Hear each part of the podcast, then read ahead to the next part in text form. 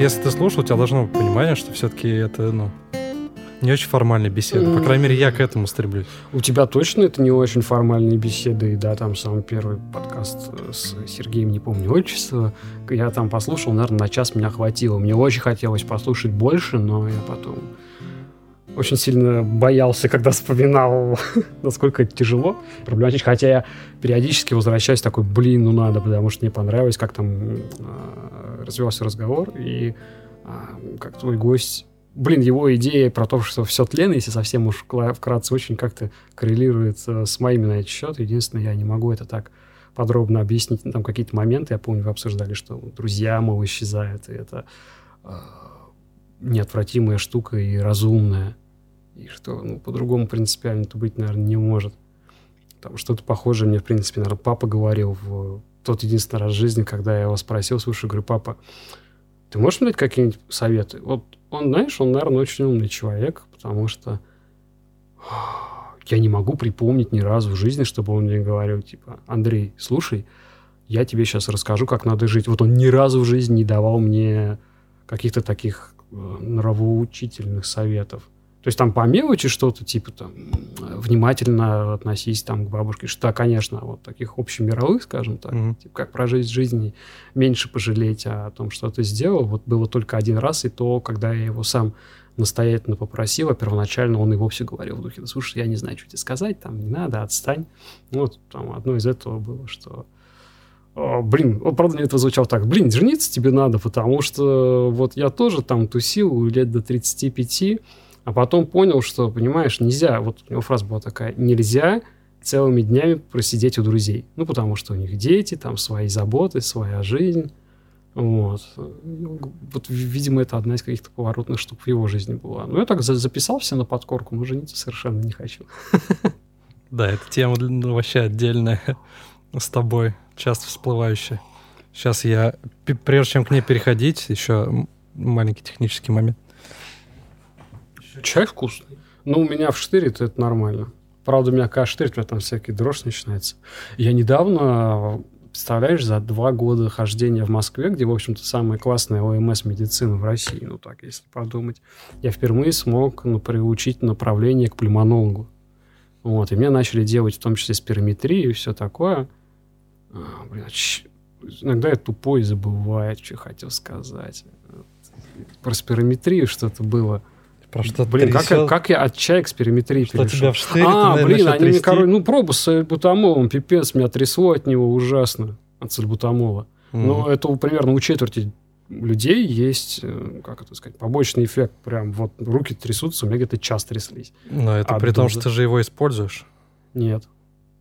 Ну, нет, мне там какой-то другой э, прописывали средства от аллергии, э, блин, аллергии, простите, астмы. От астмы, да. Да, и второй раз попавший в больничку, которая занимается профильно астматиками всей Московской области и Москвы, врач, э, очень могу отдельно да, про медицину нашу поболтать, если интересуются пенсионные разговоры, поскольку я, в принципе, уже, наверное, как на пенсии дети. Да, поскольку ты уже просил пледик на ноги положить, я думаю, это уместно. Да, да, Как он сказал, говорит, ну, у тебя, конечно, никакой астмы нету, Ничего не принимает больше никогда, но в выписке написал, что все есть. Вот так у нас работает медицина. Фига. Ну, он, видимо, не захотел снимать диагноз, поставленный предыдущим врачом, неправильно. Или ему нужно было оставить диагноз, чтобы обосновать то, почему я пробыл у него в больнице почти две недели. Хотя мог обосновать тем, что он меня лечил от пневмонии. То есть я болел в прошлом году пневмонией, пока еще это не стал мейнстримом. Вот, так что да. Так погоди, в смысле у тебя нет астмы? Просто взяли, сказали и все? Ну, история следующая, что где-то примерно пару лет назад, в семнадцатом году, я начал покашливать. Тут половину дней в году я могу покашливать как-то. Вот это происходит, как будто я горло прочищаю. То есть у меня никогда не было ни удушья, у меня вот эта прекрасная спирометрия, тест показывает, что у меня там 15, по процентов э, должно быть увеличение объема легких, если ты сальбутамол принял. Если больше 15, то ты астматик. Вот мне сделали тест, у меня 7. И первый раз, когда я был вот в этой профильной больничке, которая совершенно ужасная, МСовская, в Подмосковье, да, на берегу Москвы-реки, в Понтовом Бару и все такое, но там приборов в столовке нет. Вот. И Они мне просто не объяснили, как там нужно вдыхать, выдыхать, и поэтому я надышал, по-моему, на 18% разницы или еще чего-то, mm-hmm. просто потому что не понял, как это делать. А, и они, не будь дураки, поставили мне, говорят, у тебя астма. Причем поставили диагноз, астма бывает вообще а, аллергическая и не аллергическая. Мне доктор написал диагноз астма аллергическая, не аллергическая. Потом я попал, пошел, мне нужно было там перед операцией сходить, получить справочку от пульмонолога. Ну, поскольку у меня написано астма в вот, моей там карточке, то меня нельзя просто так, короче, прооперировать. Мне нужна справка от пульмонолога, что я, короче, не помру у них там на столе операционном. Пошел к пульмонологу за деньги, потому что по МСовскому, опять-таки, говорю, не мог там, длительное время направления получить. И что? Он говорит, как это аллергическое и не аллергическое. И тоже к тому моменту у меня уже был отменен вот этот препарат. Ну, по секрету врач говорит, говорит, они вообще идиоты, прописали тебе, а, господи, как же это называется, не стероид, а гормональное средство, говорит, прописали вообще без повода. А гормональное средство это штука довольно-таки сильная и с побочками. Вот. Ну, поэтому я не успел отожраться, я где-то полгода себе этой штукой попрыскал. А, оказалось совершенно бесполезно. Ну, никаких у меня там потенциально гормонально вызываемых изменений не произошло, но я получил представление, что вот медицина иногда у нас работает как-то не очень хорошо. Это забавно, потому что я сегодня буквально ходил в поликлинику, и тоже у меня вот эти свежие впечатления от, э, от нашей этой медицины. Потому что я тоже, ну, я же лечился, ну, я сейчас лечусь, в смысле. Но ходил в частную к аллергологу, сейчас она мне уже давно такая, блин, сходи, поставься на учет, тебе хотя бы эти будут ингаляторы давать, ну, выписывай. Я поставился, и вот сейчас эта целая история была в начале года, как это все сделать. Потом э, ходить, вот тоже э, каждый месяц ходить записываться на прием, приходить, сидеть в очереди, приходить, чтобы они при тебе просто понаписали все бумажки, заполнили, подписали, отдали тебе, ты пропечатаешь. Чтобы ингаляторы получить. Да. Ага. И потом ты идешь в поликлинику. Ну, то есть вообще ты там не нужен. То есть они э, как бы на тебя даже не смотрят. Ты, ты просто приходишь ради формальности. И это подтвердилось, когда уже как во время карантина они такие, ладно, типа, мы сейчас переводим всех таких, как ты, на это, типа, ну, удаленку, условно, можешь звонить, угу. и просто звонишь, говоришь, кто-то там, что тебе надо, и все, потом идешь в поликлинику, ой, в аптеку, и уже забираешь сразу вообще. То есть все вот эти рецепты мимо ну, тебя смотри, проходят. ты, в принципе, можешь поддерживать старческую беседу, видишь? Тогда... Ты и... напрасно все сомневался. И вот про рецепт у меня друг купил себе квартиру в Москве, а до сих пор не прописался в ней.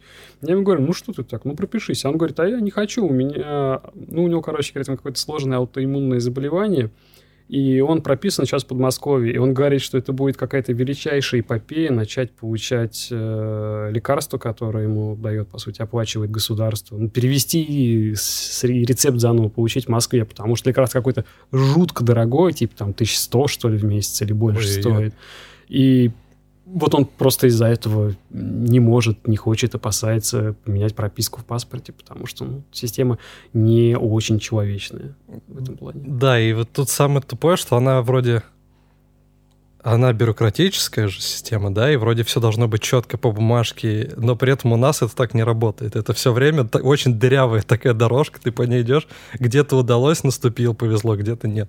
Поэтому он и не, не уверен, прокатит или нет. Хотя, казалось бы, если ты гражданин, и тебе предполагаются какие-то вот эти льготные лекарства, в чем там может быть проблема вообще? Ну, с медициной, да, паршиво. С ОМСной так точно, потому что ну, у меня есть какие-то примеры из Владимира, не знаю, там, друг моего отца у него произошел то ли, не помню, то ли инсульт, то ли инфаркт. Тот из них, который, собственно говоря, с сердцем связан, а не с тромбом в голове. Инфаркт. А, да, и он, соответственно, через там какое-то время после, через полгода, должен был лечь контрольным образом, чтобы его посмотрели в больницу. И вот больница у нас на улице труда, по-моему, находящаяся. А, мы приехали туда с папой его навестить. Во-первых, его не смогли положить в кардиологию, просто потому что в ней не было мест.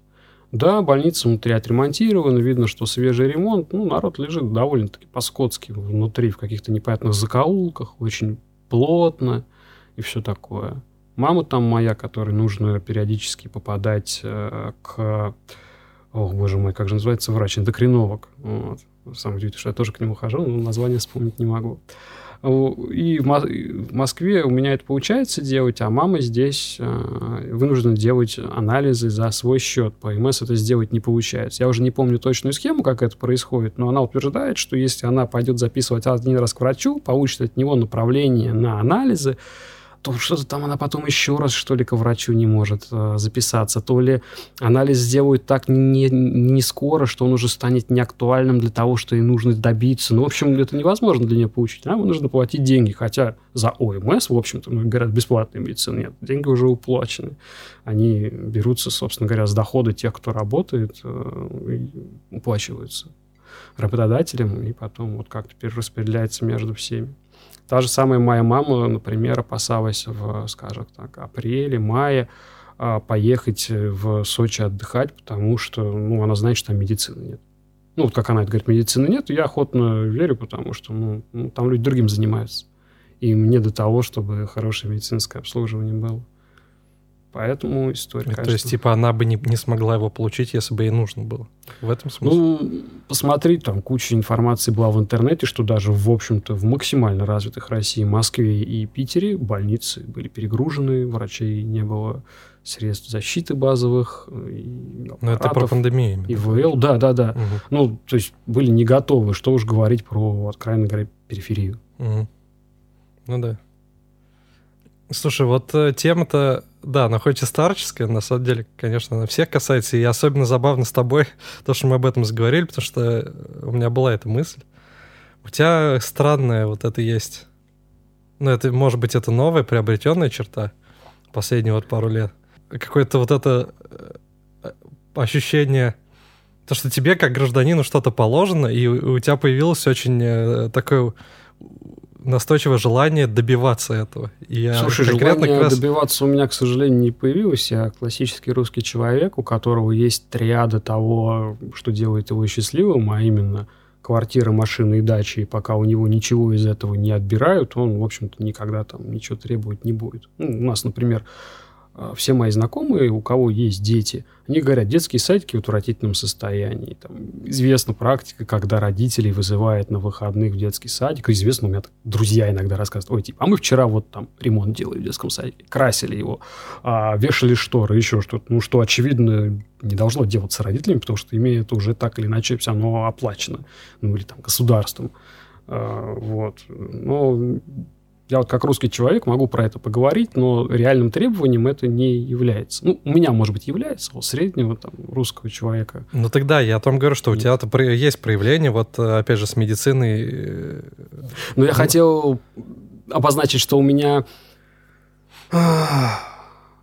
У меня есть сильное желание это получить, и у меня есть понимание, что это должно быть лучше, но это не требование. Я не, ну, не, наверное, готов требовать, просто сейчас там инструментов нет. Ну, это Тре- требовать это когда на площадь выходишь или когда, а, не знаю, там выискиваешь в списке кандидатов, вот у нас какие-то выборы по осени вроде бы, да, который говорит, что я там вот то-то сделаю, там, и ты смотришь, так, а кто обещает вот это вот, значит, я за него голосну, там, может, с ним Не, подожди, это ты, ты разделяешь, почему-то есть и такой уровень, но есть и другой уровень. Вот, по-моему, ты на этом на более практическом уровне это используешь. Э, вот последнее, что я помню, это, это операцию на перегородку носовую. Ты, да, да. Ты, ты же это тоже все делал по, по ОМС, да. то есть...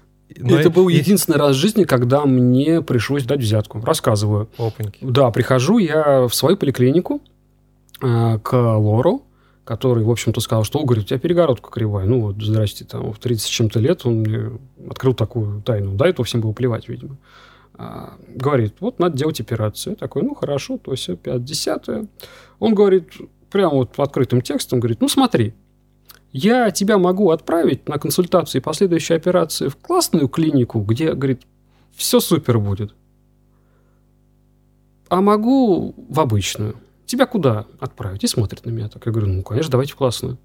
Он говорит, ну, хорошо, я тебя отправлю в классную, только, ну, ты же понимаешь, да, вся причитается потом.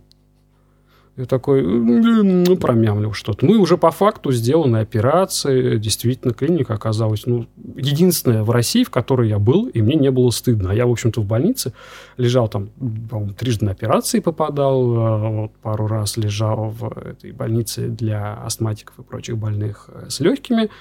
Это единственный раз ко мне не было стыдно. Я подумал, вот если бы так было бы везде, я бы сказал, что у нас здравоохранение достойное. Ну и потом уже после операции, когда впервые появляюсь к вот этому районному своему лору, да, я ему там дал 2000 рублей. Это был первый единственный раз в жизни, когда я кому-то что-то дал. По-хорошему, это все неправильно. Мне было, на самом деле, очень мерзко это делать, потому что я против всего этого. Я удивлен от тебя это слышать. А, тут, видимо... А я, я не знаю даже, что со мной сыграло, почему... Ну, то есть, с одной стороны, мне было, наверное, неудобно, потому что я, с одной стороны, поддакнул ему, сказав, что ну, давайте туда, меня отправлять, что, наверное, означало согласие на взятку там, в некотором роде. Да? Я очень часто вообще человек такой, что мне а, неудобно людей послать нахер тогда, когда их абсолютно нормальные, они заслуживают быть посланными нахер. А я вот это не могу. Возможно, вот это вот какой-то такой отголосок долженствования был. А, ну и с другой стороны, я, наверное, просто подумал, что как же там классно было. А действительно, наверное, были великие шансы, что я попаду в какое-то обыкновенное заведение, потому что операция совершенно рядовая, где, в общем-то, сделали мы черти знает как, как повезет, и я бы там находился в заметно худших условиях просто вот. А не в двухместной это, палате. И, и там, и там это было бесплатно все. Ну да, да, это, это МСовская история была совершенно бесплатно. Мне так понравилась эта больница, в которой я был, что я потом даже думал, там, не знаю, приехать, что-нибудь ему, там, не знаю, тысяч двадцать им, там, занести какой-нибудь расходник или еще что-то, что им нужно по мелочи в отделение. Но потом я подумал, что какого фига, и так, в общем-то, все хорошо. Но там были очень хорошие врачи. Самое большое отличие от наших обыкновенных больниц, э, кроме того, что у тебя там двухместные только палаты во всем, и, видимо, одноместные тоже, там нету с большим количеством мест в палате э, вариантов, душ, вода, там были вежливые все до уборщиц. То есть обыкновенная вот уборщица, когда лежишь в больнице, она такая угрюмая, заходит, гавкает на тебя, потому что ты там, не знаю, обувь на полу оставил уличную или еще что-то. А здесь уборщица заходила, там, знаю, спрашивала, как у тебя дела, идет ли все еще кровь там на какой-то день. Э, не знаю, в общем, были нормальные люди. Круто. Вот это самая большая разница между вообще всей медициной, с которой я сталкиваюсь и той вот больницы. Там действительно, может быть, были все еще довольно забеганные врачи, но они не были забеганные в усмерть, они нормально с тобой разговаривали, они тебе все объясняли. А, это но это было, в общем, по-человечески, это а было механически. Когда это, кстати, прошлое? Прошлое, прошлое? лето, лето 19 -го а, ну года, да, получается. Значит, Еще до всей всего безумия. Ну, кстати, уже сейчас операции, в общем-то, возобновились. У моей знакомой сыну сделали операцию буквально месяц назад, тоже в Москву она из Владимира ребенка отвозила. Тоже в какой-то хороший там попал центр, он все нормально было. Вот, так что они уже возобновили, там действительно была пауза. Вообще первоначально ее ребенка должны были оперировать, по-моему, в мае. Ну, и, соответственно, там все накрылось тазом, и вот где-то месяц назад и она смогла его отправить снова, и там с какое-то время до этого позвонили, сказали, что окей, у нас все возобновляется, welcome. Ну, только там первый день лишний лежишь, я так понимаю, в каком неком приемном отделении, которое вообще обыкновенно люди там не лежат, и тебе просто берут мазок на то, что не болеешь прямо сейчас, прекрасный наш ковидлый. Ну, если нет, то на следующий день уже попадаешь там, на, ну, в палату и потенциально на ну, операцию. Ну, понятно, да. Ну окей, я не буду дальше лезть именно в сторону медицины, но мне интересно вообще вот это, как ты сам себя оцениваешь с точки зрения требовательности к каким-то услугам, вообще к, к системе? Надо правильно сказать. сказать, как я оцениваю себя как гражданина. Ну, можно, можно так сформулировать. Да, средник. Ну, на самом деле, хреновато я гражданин. Главная претензия у меня, наверное, к себе в том, что я ну, вот то, что я не требую, то, что, в общем нужно требовать. И что требуют э, всяческие господа на этих проклятых Западах, почему они, собственно говоря, живут лучше нас. Да? Мы вроде бы довольно богатая страна, э, живем ну, для своего уровня богатства, в общем-то, отвратительно. Ну, это, наверное, уровень самосознания и все такое. Мне кажется, есть вообще несколько уровней осознания любой проблемы. Первый уровень, где, мне кажется, обыкновенно находится ну, на, на разных этапах по-разному. В общем, какая-то большая часть людей, они вообще не понимают, что проблемы есть. Ну, вот дадено так. Ну, значит, вот так и хорошо. И вообще не про это не думает. Второй уровень – это когда человек проблему осознает, начинает там ее обдумывать, говорить о ней. Вот я, наверное, себя сюда отнес, да. И совсем уже маленькая толика людей, ну, там, я как-то себе это снизу вверх представляю все. Это вещь наверху находящиеся, которые что-то пытаются делать и проблему эту решать. Вот. И я себя корю за то, что я, в общем-то, не перехожу в плане гражданственности и требования к государственным сервисам на вот этот третий этап. Ну, то есть я могу потрындеть, сказать, ой, а вот там даже в Турции вот Эрдоган, который тоже, значит, авторитарный человек, за 20 лет построил дорог первого класса больше, чем у нас, в принципе, в России их есть, при том, что Турция там в разы меньшая страна, вроде бы у них нет нефти и газа в таких количествах, как у нас, и вроде бы у них абсолютно тот же стиль управления, да, что тут, что там чувак 20 лет правит. Такими авторитарными довольно методами ну, и все ладно, такое. Но вот у них дороги появились, и они классные, я по ним лично проехал. Mm. А у нас не особо. Ну хорошо, это если в политику ходить, это вообще отдельно. И, и я ну это я, ну это я все со стороны как раз людей гражданственности смотрю. Но ну, момент... политика она такая, потому что вот мы люди такие. То есть я, конечно, так, как любой человек считаю себя лучше, чем там средний, да, это как проводит же там какой-то опрос среди водителей, кто как себя относит к какому качеству там управления автомобилем. И большая часть сказала, что ну, типа, я выше среднего. Ну, так не бывает. Потому что где, где тогда средние ребята? Ну, вот и здесь mm-hmm. так же. То есть это хорошего можно долго там ругаться, говорит, ой, Путин не такой, сегодня такой. Он, конечно, не такой, но проблема-то не в нем, а вот в нас. Mm. Но и, и мне интересно, что ты себя оцениваешь именно с точки зрения вот где-то на второй ступени, а не на третьей. Хотя, мне кажется, ты себя соотносишь со своими какими-то критериями. Так это же все очень просто. Ты что-то делаешь, либо что-то не делаешь. Там, в случае с какими-то требованиями, ну, плюс-минус политическими, я ни разу в жизни не ходил на э, ни на какой митинг. Но опять же, ты к политике возвращаешься. Так нет, так политика это средство получения. Политика это средство получения, обеспечения исполнения твоих требований. Вот эти вот все требования, там, политика это просто средство. Ну, ну, ты хочешь хорошую медицину, как она появится без того, что ты будешь э, говорить э, политикам, которые в конечном итоге там, не знаю, вот мэр города, он политик? Политик. Определенно политик. Хотя он вроде бы там административная власть, но он в конце концов политик. Ну, если ты не будешь ему говорить, что, слушай, дядя, я за тебя не буду голосовать там, или, не знаю, на площадь выйду, если ты нам там в следующие лет своего правления не обеспечишь э, лучшую медицину, ну, например, чтобы записаться можно было всегда к терапевту на завтра, да, какое-то конкретное, то ну как? Ну, они тебе не, не, не, не дадут просто так. Вот есть... Ну, а э, на это есть ответ, то, что это инструменты, правильно говоришь, что это политический, только в системе, где оно работает, где есть это действительно... Так нет, это может быть одним из требований. Его, ну, в Беларуси оно не работало до недавнего времени, а сейчас выглядит так, что оно может заработать. Ну, потому что народ стал этого требовать. Я думаю, вот белорусы, мы это абсолютно одно и то же, знаешь, да и Украина тоже. И в культурном плане, ну, вот про белорусов я могу точно сказать, потому что, приезжая в Киев, в последнее время, конечно, не был, но там с 13 -го года, 16 регулярно бывал, приезжаешь и все-таки разницу какую-то не ощущаешь небольшую. Все, конечно, по-русски в основном на улице говорят, ну, ты иногда можешь зайти в какое-то заведение, какой-нибудь ну, львивская майстерня шоколаду, и они с тобой только по-украински говорят. Вот э, в Минске такого нет. Все говорят по-русски. У них акцент, ну, блин, акцент у них э, не более для меня диковинный, чем доехать до Вологды. Или там, прости господи, кубаноида используя это слово.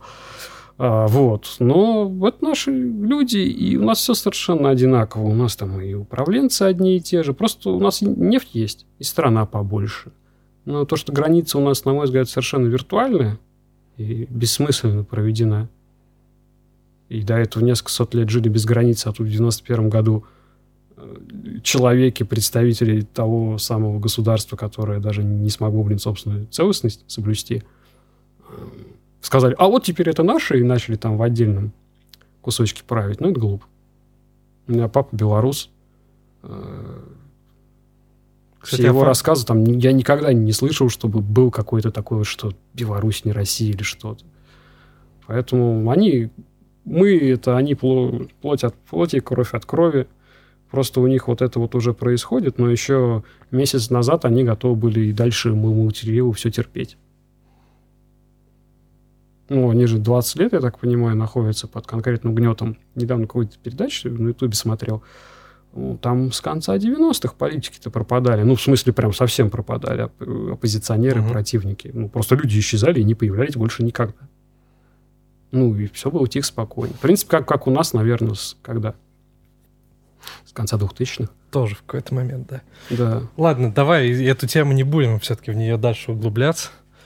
Ты сам мне в, в начале в чатике писал, что за эту тему да можно ладно, просто писал? Но зачем, типа? Ну да, как-то так. Ну я, видимо, что-то слишком много всего пишу. Ну и вот я хотел, кстати, на эту тему, собственно, я с нее хотел начать, но мы чуть э, другой, за другой зацепились.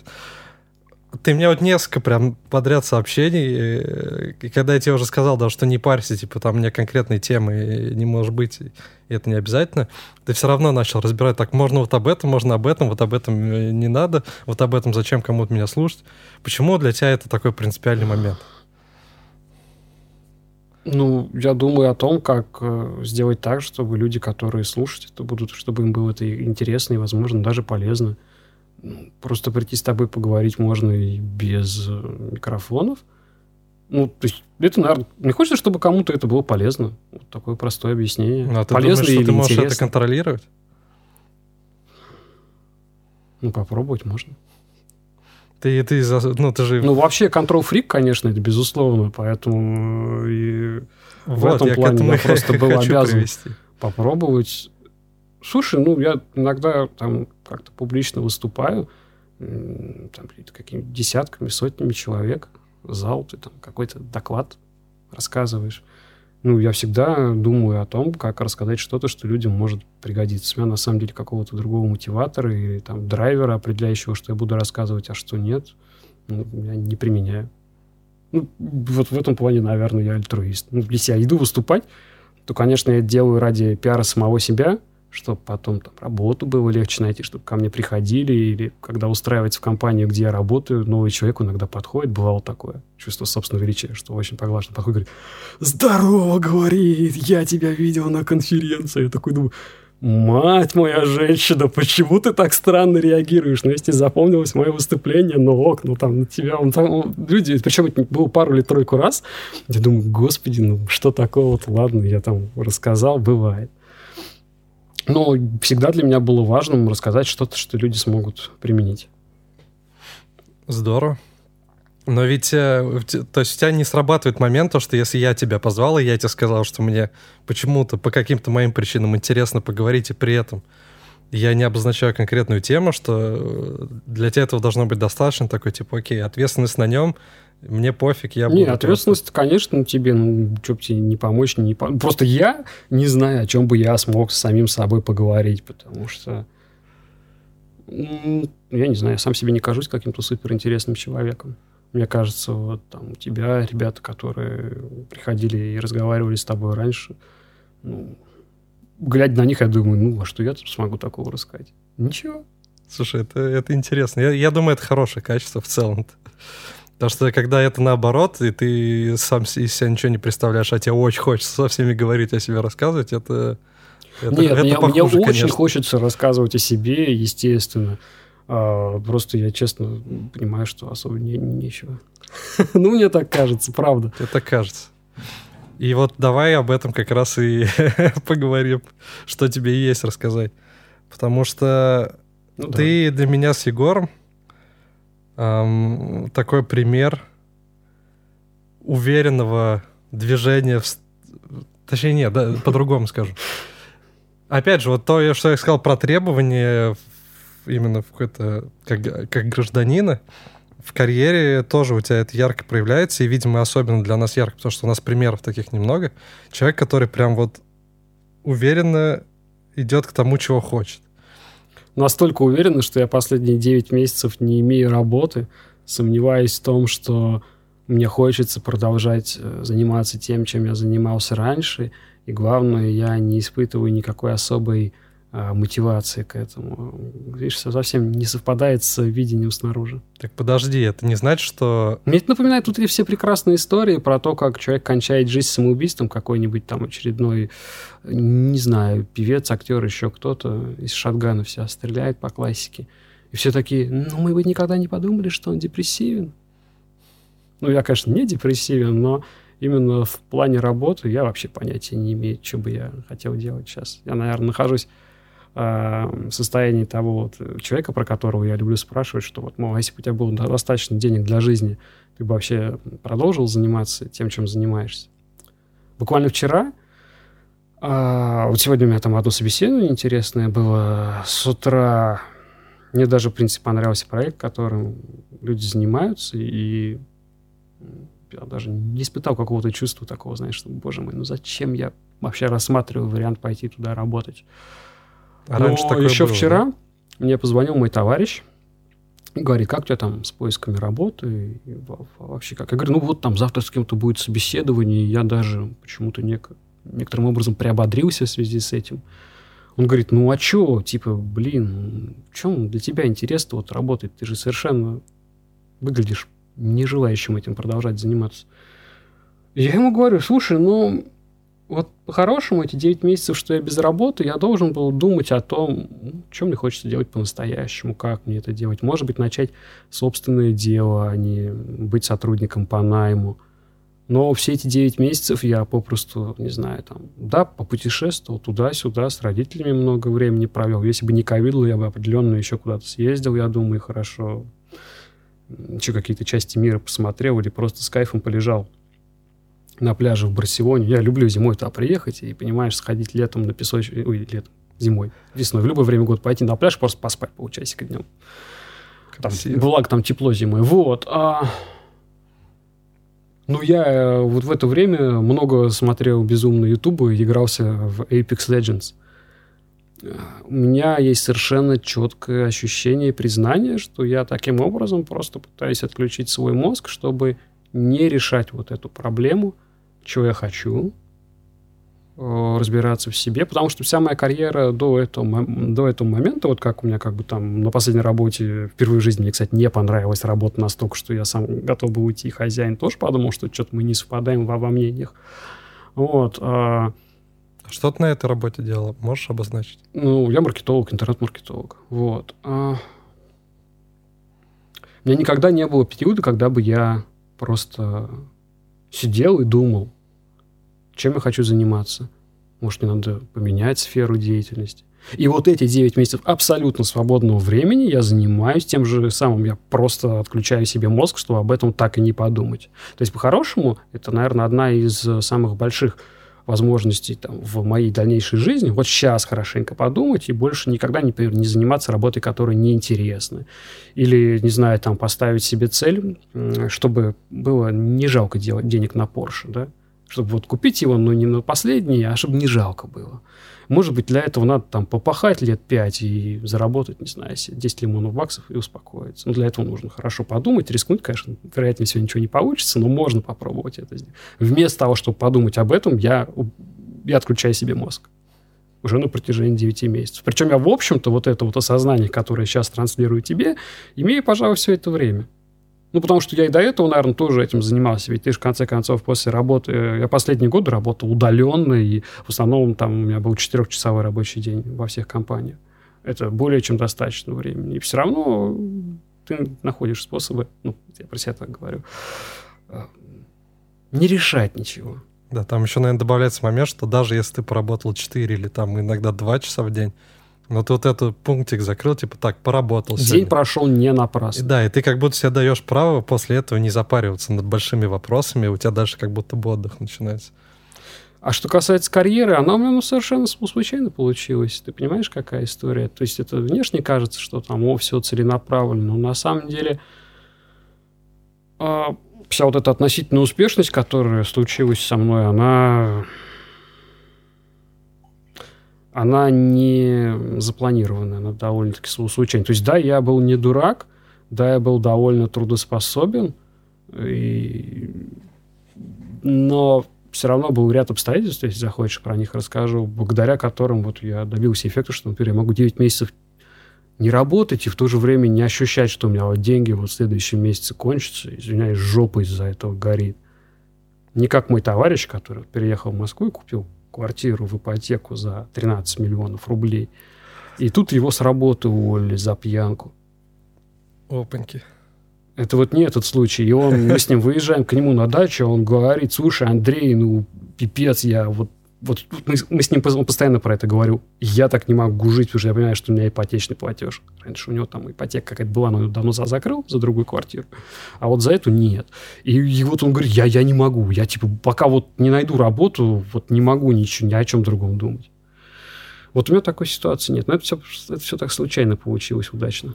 А ты учился... Ты вообще... Ты из Владимира или как? Да, я из Владимира, учился в политехе. Ага. А в Москву, значит, э, перебрался именно по работе уже? Ну, в Москву я перебрался следующим образом. У меня бабушка в Москве была, она, к сожалению, умерла еще до того, как э, я институт закончил. И поэтому у меня, попросту говоря, была квартира, куда можно было переехать. Ну и сам понимаешь, когда ты вообще там еще никогда не работал полный рабочий день, full тайм как сейчас это модно говорить, и тебе надо бы квартиру было снимать, наверное, тогда бы это стоило 15-20 тысяч рублей. В 2007 году я туда уехал. Вот. То квартира бабушкина, в которую ты просто берешь, приезжаешь и месяц ищешь работу, ну, это, это, это кайф. Многие, я думаю, из-за этого в Владимире э, оставались. А у меня, вот как оно было, закончил, у меня было какое-то, как сейчас помню, внутреннее чувство, что я не имею права больше у родителей денег просить, брать. Mm. И я прикинул, а что я вообще умею делать. Учился совершенно не на программиста, на которого я пошел сразу после университета. А кого учился? Блин, специалист по защите информации.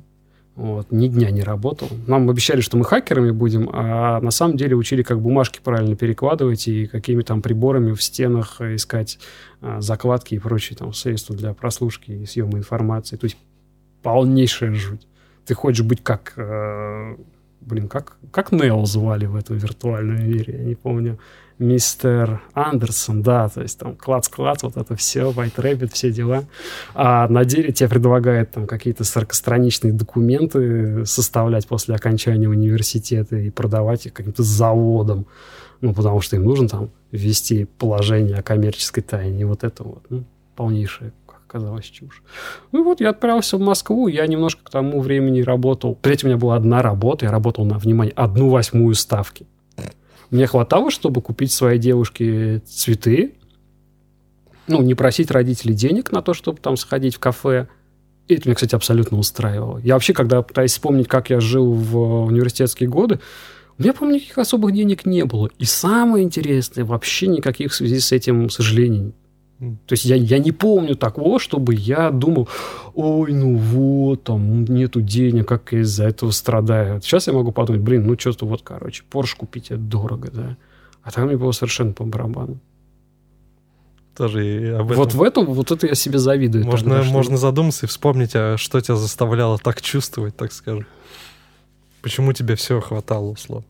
Слушай, я думаю, на самом деле, просто да, да социум, наверное, заставляет меня думать, там, что вот мне сейчас надо бы что-то типа тачки, квартиры.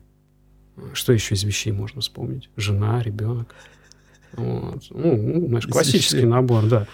Ну, я не мог не нейтральнуть, потому что, блин, я, я, да. я, если честно, с трудом знаю людей, которые бы а, вот этот важнейший момент своей жизни, типа рождения ребенка, не говоря о том, чтобы вообще там жить с женщиной, ну, делали как-то осмысленно, а не в духе, ну, мы тут с ней повстречались уже там, типа, два года, теперь можно пожить вместе, ах, мы уже три года вместе живем, ну, блин, детей пора. Ну, вот все делают так, откровенно говоря. Это несколько меня смущает. Вот. Отвлеклись мы от... И, видимо, ты... Карьеры. У тебя... У тебя был такой вариант э, как раз вот в универе, когда ты говоришь, встречался с девушкой, то есть не было момента, когда ты встал перед выбором, либо вот сейчас там ехать куда-то и продолжать типа с карьерой, либо оставаться с ней и все. И на самом деле, на самом деле моя девушка, она училась тогда же, она там мой погодок или как это называется, одногодка, в Москве училась. Поэтому мы с ней встречались пару лет, она в Москве, я во Владимире. Я там что-то к ней ездил, она сама из-под Владимира, поэтому мы пересекались довольно часто. Вот, потом мы как раз переехали вместе на вот эту вот квартиру моей бабушки, пожили вместе месяц, разосрались, я ее выгнал из дома – а, и... Прям сцена была все красиво или так? Ну да, потому что она там сделала один непозволительный поступок. Я не про то, что она там налево сходила или что-то. Просто она не помнит, что-то мы там то ли поссорились, то ли она по какой-то причине была в плохом настроении. Но когда я говорил со своей мамой по телефону, она зачем-то рядом кричала что-то типа «пошла она в жопу». То есть в плане к моей маме. Вот так вот. Это для меня прям табу-табу. И я завершил с мамой разговор, и где-то минут за 20 я выставил за дверь. Это был как раз вечер, часов 11 ночи. Мне, откровенно говоря, было поебать, куда она пойдет. Но это было совершенно невозможно для меня там, оставаться Жестко. в одной квартире с человеком, который смеет ну, настолько неуважительно, беспричинно с моей мамой общаться. Вот. Справедливо. И то есть на этом вот этот вопрос решился, да? Не, после этого мы еще с ней там какое-то время встречались. На самом деле была жутко забавная ситуация. Я там по классике номер ее телефона удалил. Все такое. И через полгода звонит мне девушка, ну, не она, а подружка моя одна Владимирская, с которой мы иногда в одной компании тусили, ну, там, без какой-либо романтики, просто у нее была классная компания, мне нравилось в ней находиться. Мы там собирались, человек по шесть, ну, там, не знаю, что мы, то пиво пили, или что мы еще делали, гуляли, обсуждали, все, что в голову приходило. И тут она мне звонит, ой, как дела? Я такой, ой, там, здравствуй, Юля, все прикольно, все прикольно. А, через пару минут я понимаю, что это не Юля, а девушка вот эта моя бывшая. Это был, конечно, дико странный случай, потому что я совершенно ее голос забыл, при том, что, наверное, в какой-то мере все-таки в нее был влюблен.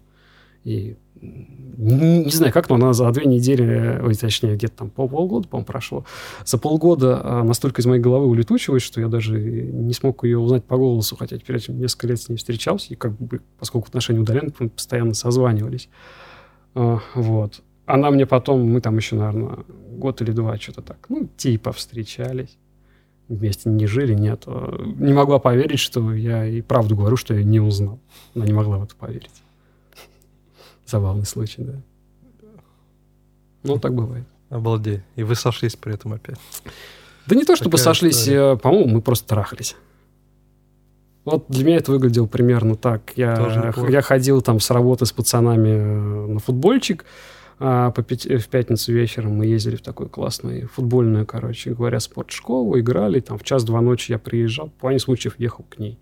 Ну, мы там трахались, еще что-то, могли Новый год вместе встретить. Гулять, конечно, ходили, но что-то у меня как-то, видимо, уже никаких э, серьезных мыслей о ней больше не было. Вот. Ну, и это связано с тем, и, то есть это просто эти отношения так сыграли, либо у тебя в какой-то момент переключилось, типа, в приоритеты, то, что нет, я не хочу сейчас вот как у всех, типа, вот этой накатанной... Не-не-не, лучше... слушай, вот эта вот история, типа, не хочу как у всех, она у меня, наверное, до года два-три назад только произошла. Ну, то есть нет, тогда у меня таких мыслей совершенно не было. Просто я скорее не испытывал никакой нужды что-то срочно более серьезное замутить. Наверное, мне было нормально. У меня как раз примерно тогда карьера, наверное, пошла в гору. Ну, вот очень мы... я был, вероятно, загружен э, в профессиональном плане. То есть мне и так было о чем подумать, кроме того, чтобы ячейку общества запиливать. Ну вот и интересно, да, что ты в итоге начал в Москве это делать?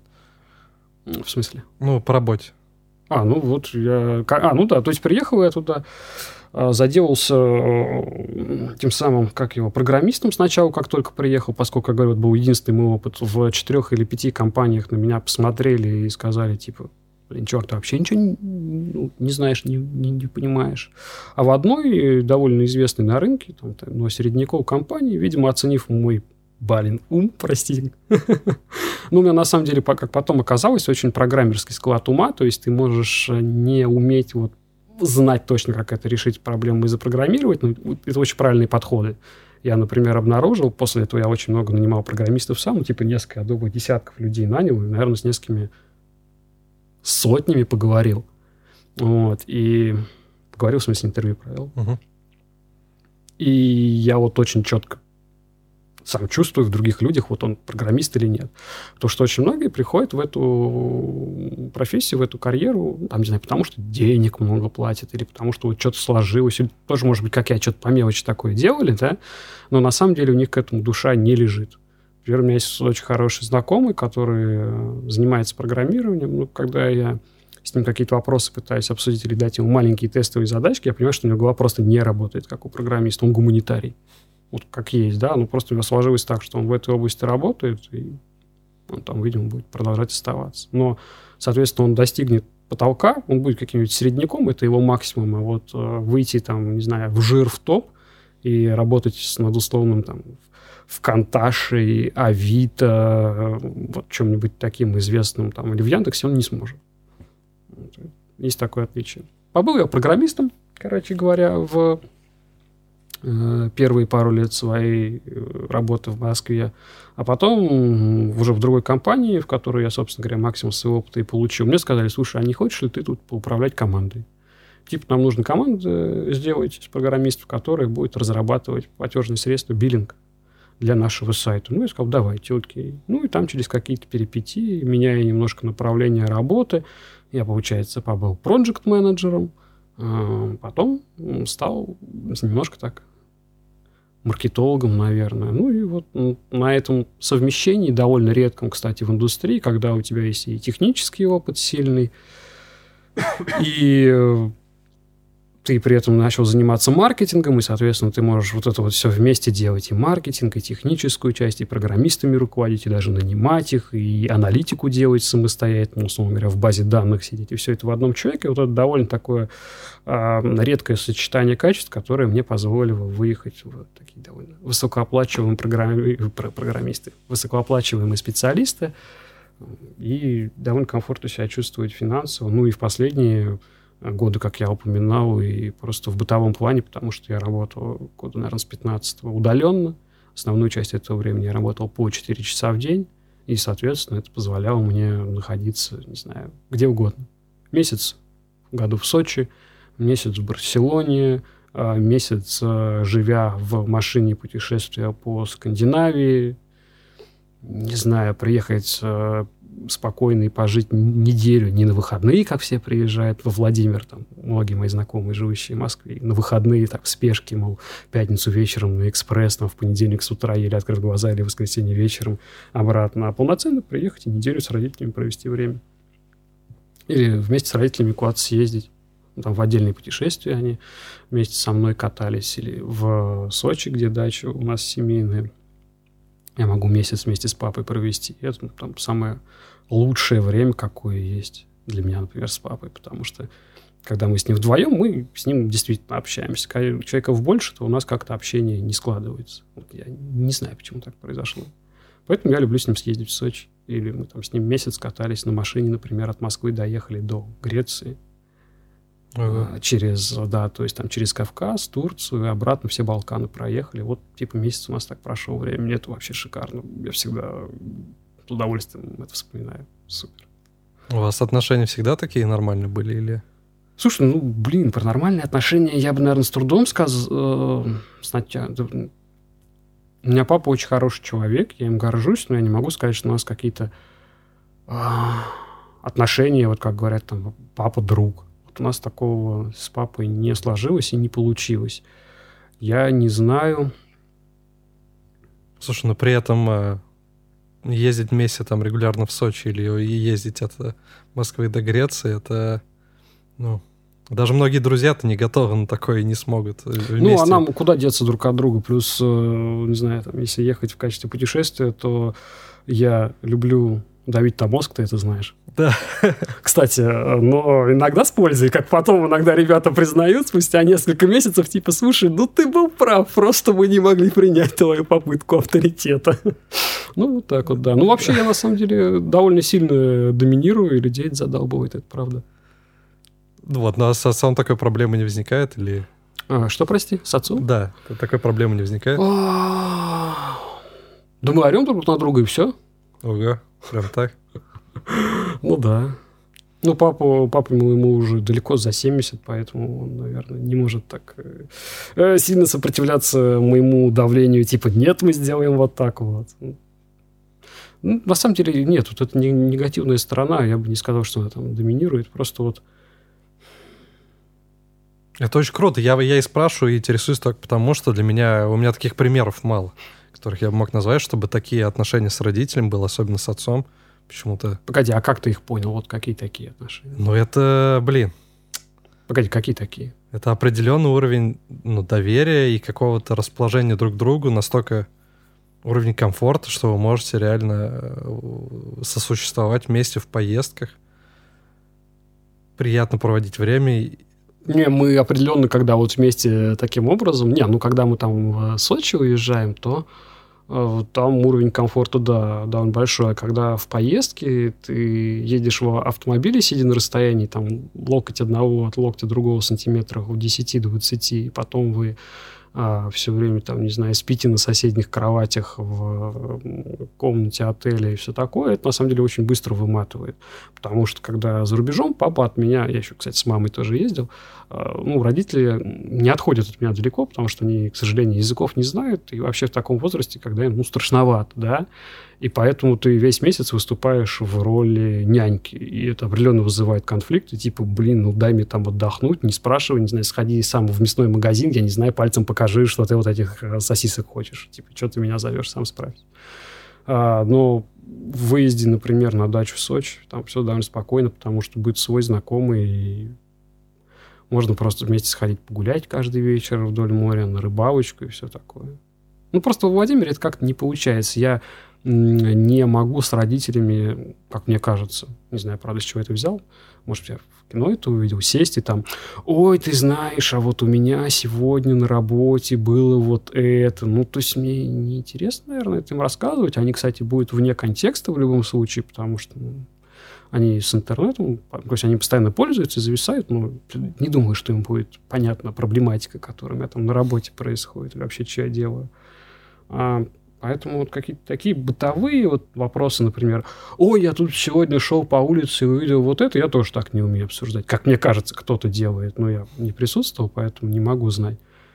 И поэтому я по-настоящему существую и хорошо с родителями общаюсь только в каких-то нестандартных ситуациях, где мы вместе видим что-то новое или просто находимся в каких-то других условиях, как, например, дача, да, или там есть возможность вместе на море пойти, а вот просто так в talk я, блин, не умею. Слушай, это интересный момент. И мне кажется, он, кстати, в принципе, такой иллюстративный э, в плане вопроса отношений, в принципе, родителей и детей – Потому что, как мне кажется, ну, когда дети взрослеют, формируется же определенная модель общения, взаимодействия, и вырабатываются определенные шаблоны. Поэтому в какой-то момент ты даже, если ты уже вырос, у тебя возникли свои какие-то новые там интересы, ощущения, мысли, ты хочешь прийти и, и начать вот ими делиться, либо как-то себя проявлять по-другому, родители часто уже из-за этих шаблонов, они не могут тебя воспри... воспринять в этом, возникает какой-то конфликт, дискомфорт, который все время хочется как-то от этого, типа, не-не-не, незачем. И как раз на, на выручку приходит ситуация, когда вы оба находитесь в новом, как раз э, в новом контексте, как ты говоришь, в поездке или где-то еще. В компании других людей, я заметил, часто работает. Типа вот так вот реально сесть там один на один поговорить сложно, а если ты там с компанией, например, там по какому-нибудь поводу там пришло несколько еще человек, вдруг как-то как легче, знаешь, как будто появляется это. Слушай, Прокси я такой. не уверен, что оно именно так работает. Ну вот возьмем даже, вот смотри, вот мы с тобой встретились, и о чем мы с тобой поговорили? Мы с тобой поговорили сначала о негативном в стране. Так. Я не могу об этом поговорить с родителями, потому что они смотрят телевизор, а в телевизоре говорят, Путин хорошо, все остальное плохо, Россия прекрасна, Америку сейчас в труху, вот тут ракет новые поспевают, да? По этой же причине они не готовы обсуждать, например, ту же медицину. Вот, это я, я пробовал вот с мамой, говорю. которую упоминал, а, говоря, что она не может, например, анализы сделать бесплатно, она в то же время не готова это обсуждать или как-то осуждать, или говорить, что вот надо это там, требовать. Mm. Ну, то есть бытовуха, она сейчас на самом деле довольно политизирована, потому что у нас очень много проблем политически не решено, и ты про что не начни говори, Ну, потому что у тебя есть как бы твоя собственность, да, есть вот общественная. Общественная у нас запущена довольно. То есть, ну, поговорить о том, что вот как мой автомобиль тут вот, э, не знаю, там сломался, починился, новую хочу купить, это одно. Но значительная часть от того, о чем люди могут разговаривать, это что-то общественное, да? Ну вот, а э, кроме того, не менее. еще можно говорить про какие-то новые опыты. Типа, я там побывал, увидел это. Но тем не менее, по-моему, это как раз иллюстративно, потому что само по себе, мне кажется, это не должно быть эм, причиной невозможности поговорить. Вот, например, различия там политические. Э, но работает тот факт, что... И что я говорю про, вот, про шаблоны. То, что у тебя родители, у них есть определенная сформированная точка зрения, там политическая, неважно какая. Плюс есть установочка, то, что это все равно наш ребенок, наш сын, поэтому он не может нам авторитетно заявить что-то на тему, на которой мы уже имеем мнение. Поэтому они твою точку зрения не готовы воспринимать, как ты говоришь, не готовы ее обсуждать, вот это- эти вопросы. Я думаю, что неготовность воспринимать другую точку зрения, ну, там вот в плане, например, моих родителей, это попросту уже некое такое старческое явление. То есть это... И почему я на самом деле ссорюсь с родителями, например, по политическим вопросам? Это регулярно происходит. А, то есть все-таки бывает. Ты так да, как это прям до срачей, до ора, что на самом деле с родителями моими никогда не происходит. Но этот срач и ор начинается с, мо- ну, там, с моей стороны из-за того... Для меня вообще я человек очень рациональный, я гиперрациональный человек. Прям до такой степени, что у меня из-за этого часто какой-то дискомфорт жизненный происходит. Потому что жизнь, она не всегда рациональна. я... Проблема в общении с другими людьми для меня заключается в том числе в том, что я ожидаю, что другие люди должны руководствоваться рациональными какими-то вещами. И возвращаясь к вот этой вот политической, там, не знаю, подоплеке, и то, почему я с родителями ссорюсь по этому поводу, не могу общаться, потому что я привожу им какие-то очевидные факты, ну, там, или вещи, которые легко проверяются, а ответ у них в духе «Это все пиндосы!» И, короче говоря, и это все там пиндосы вот, вот в Беларуси вот подталкивают выходить отдельных людей, а на самом деле там 80% и правда за, за Лукашенко, в то время как, в общем-то, легко довольно... Ну, то есть э, меня в людях раздражает неспособность изменить точку зрения на основании, в общем, каких-то, ну, на основании рационального мышления. Кстати, в работе тоже. Вот то же самое иногда бывает там. Это было в бы странно, если у тебя этого не было бы, потому что у тебя работа как раз... Ну вот работа, да, она строится на рациональное мышление, и иногда вполне отдельные конкретно. люди или там в отдельных компаниях многие люди, они э, не способны мыслить рациональным образом, и это у меня просто дичайший батхерт вызывает. Ну, потому что вокруг этого должна быть построена вся работа, чтобы... По сути, вообще любой человек, неважно, работа, работа, в любых отношениях. Работа – это отношения, там, не знаю, жить э, с женщиной – это отношения. Главное – это предсказуемость. Когда ты понимаешь, по каким правилам работает голова у человека.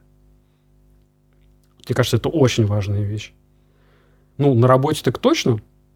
Для меня в личной жизни тоже. Мне важно понимать, как вот у этого человека голова работает. Ну, то есть, условно говоря, это вот примерно то же самое, как, типа, налево не ходить, ну, в отношениях. Вот ты ожидаешь, что вторая, вторая поло- половинка не будет ходить налево. Ну, потому что это вроде как так принято, да? Но вот как только ты понимаешь, что человек на самом деле может не руководствоваться этим каким-то там считается общепризнанным положением, тебе начинает сложнее становиться с ним жить. Ну, у многих, мне кажется, так. Ты там, конечно, слышал про какие-то фрилав и все прочие штуки, но это не про меня и не про каких-то там многих моих знакомых. Поэтому вот э, предсказуемость человека, когда ты, когда ты понимаешь, вот, ну, вот что вот он, типа, вот он такой. Не знаю, женщины, по-моему, в мужиках, они хоть там и говорят, что ой, я хочу поступки, вот это вот все, и чтобы цветы, и все такое. Но на самом деле что-то женщины хотят, чтобы все было понятно, что как будет.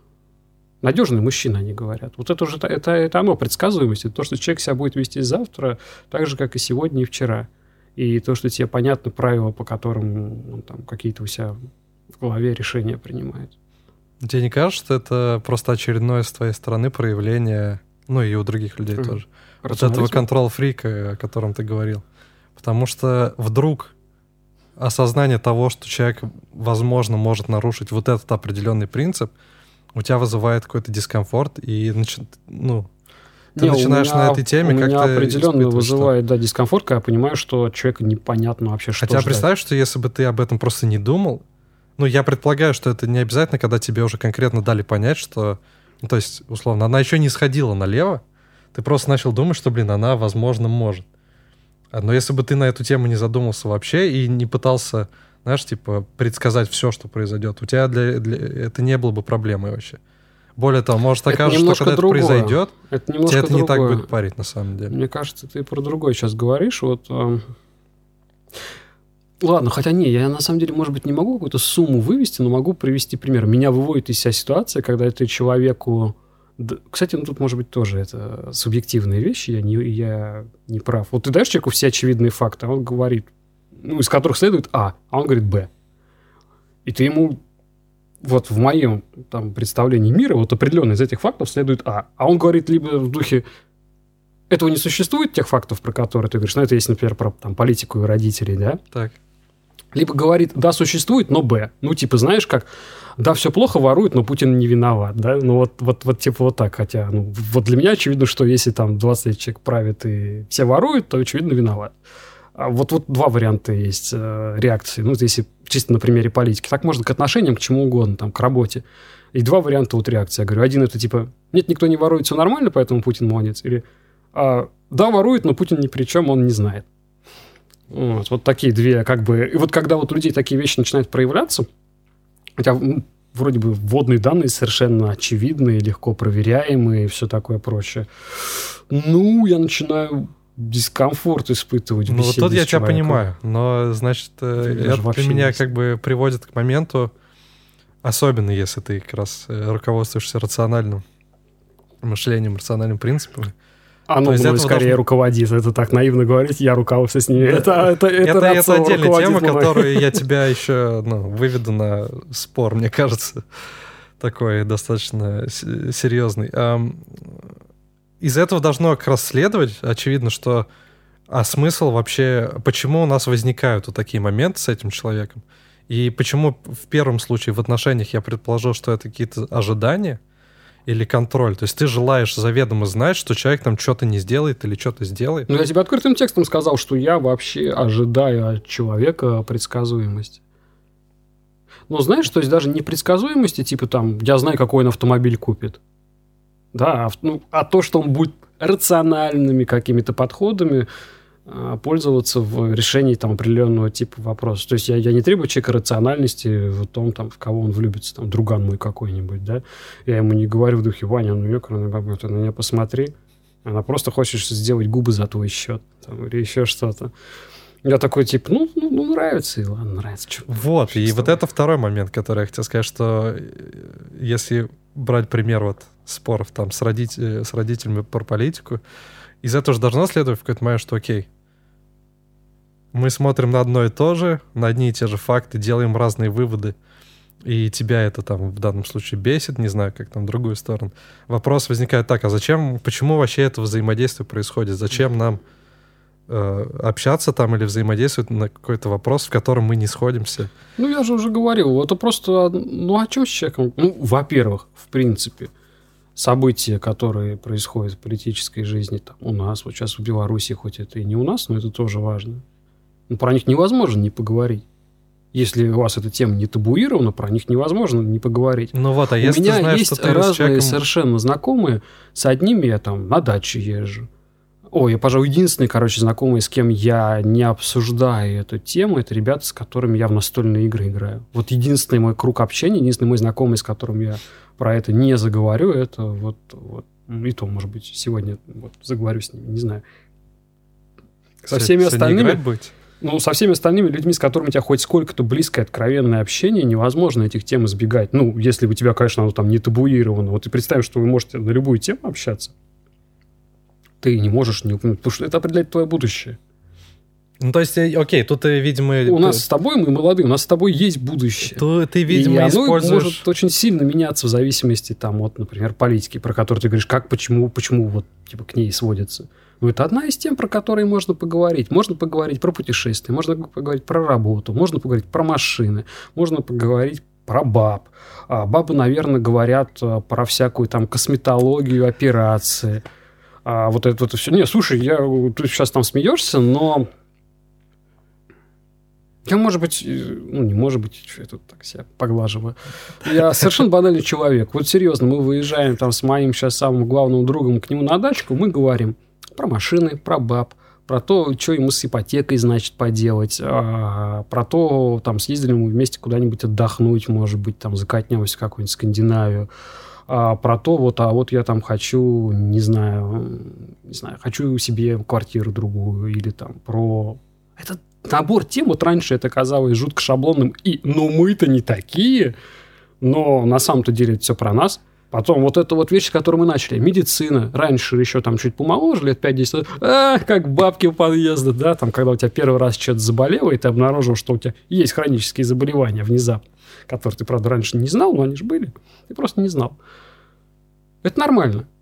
И вот эти вещи, они, блин, большая часть жизни. И их игнорировать, к этому нужно прилагать усилия, это неестественно. И поэтому они все равно иногда всплывают. Ну, как, например, политика. Все, я тебя понял. Просто... Ну, это невозможно избежать. Это часть, блин, жизни, она большая. Ну вот и тут я, видимо, просто у нас э, разные э, ранжирования э, отличаются. Не-не, приоритеты, то, да, политика... но ты не можешь говорить, что ты про нее не говоришь. Ну, вот, вот ладно. Совсем вот тут, не могу сказать, Вот в нашей да. с тобой беседе ты можешь, наверное, сказать, что я тебя там вытащил и много времени этому посвящаю. Ну, вот вспомни, о чем ты говоришь с друзьями за кружкой пива. Давай, вот я там поперечислял, давай, будь нескромным, скажи, не стесняйся. Это хороший вопрос. Ты хочешь сказать, вы никогда не говорите про политику? Про выборы, про то, любит ли кто-то у нас там Единую Россию или а, про Трампа вы не говорите? Бывает, точно бывает, но это опять же меня возвращает к вопросу, что я не обсуждаю это с людьми, с которыми я знаю, что я заведомо не, не согласен. Ну, я знаю, ну- что не- мы не можем согласиться. То есть именно модель, как ты говоришь, у человека мышление такая, что А почему он не ты за человека решаешь? Ну, Может ты привел пример просто, нет? когда ты человеку говоришь, а, ну, приводишь факты, А это почему он не точно может с тобой согласиться? а он тебе все время говорит, что это Б. Ну, ты привел такой пример, и я взял, что это все время так ну, у происходит. меня так вот, вот э, в Потому что с основном, родителями, конечно, с родителями, говоришь- но, на мой взгляд, это уже просто возрастное такое отклонение и проблема вот, с но я рациональным возвращаю к мышлением. тому, что если это не... И тут я, опять же, тут, тут это может отличаться. Я не считаю, что политика, особенно что происходит где-то там, настолько важная тема и настолько влияет на твою жизнь, что ты не можешь о ней не говорить вообще.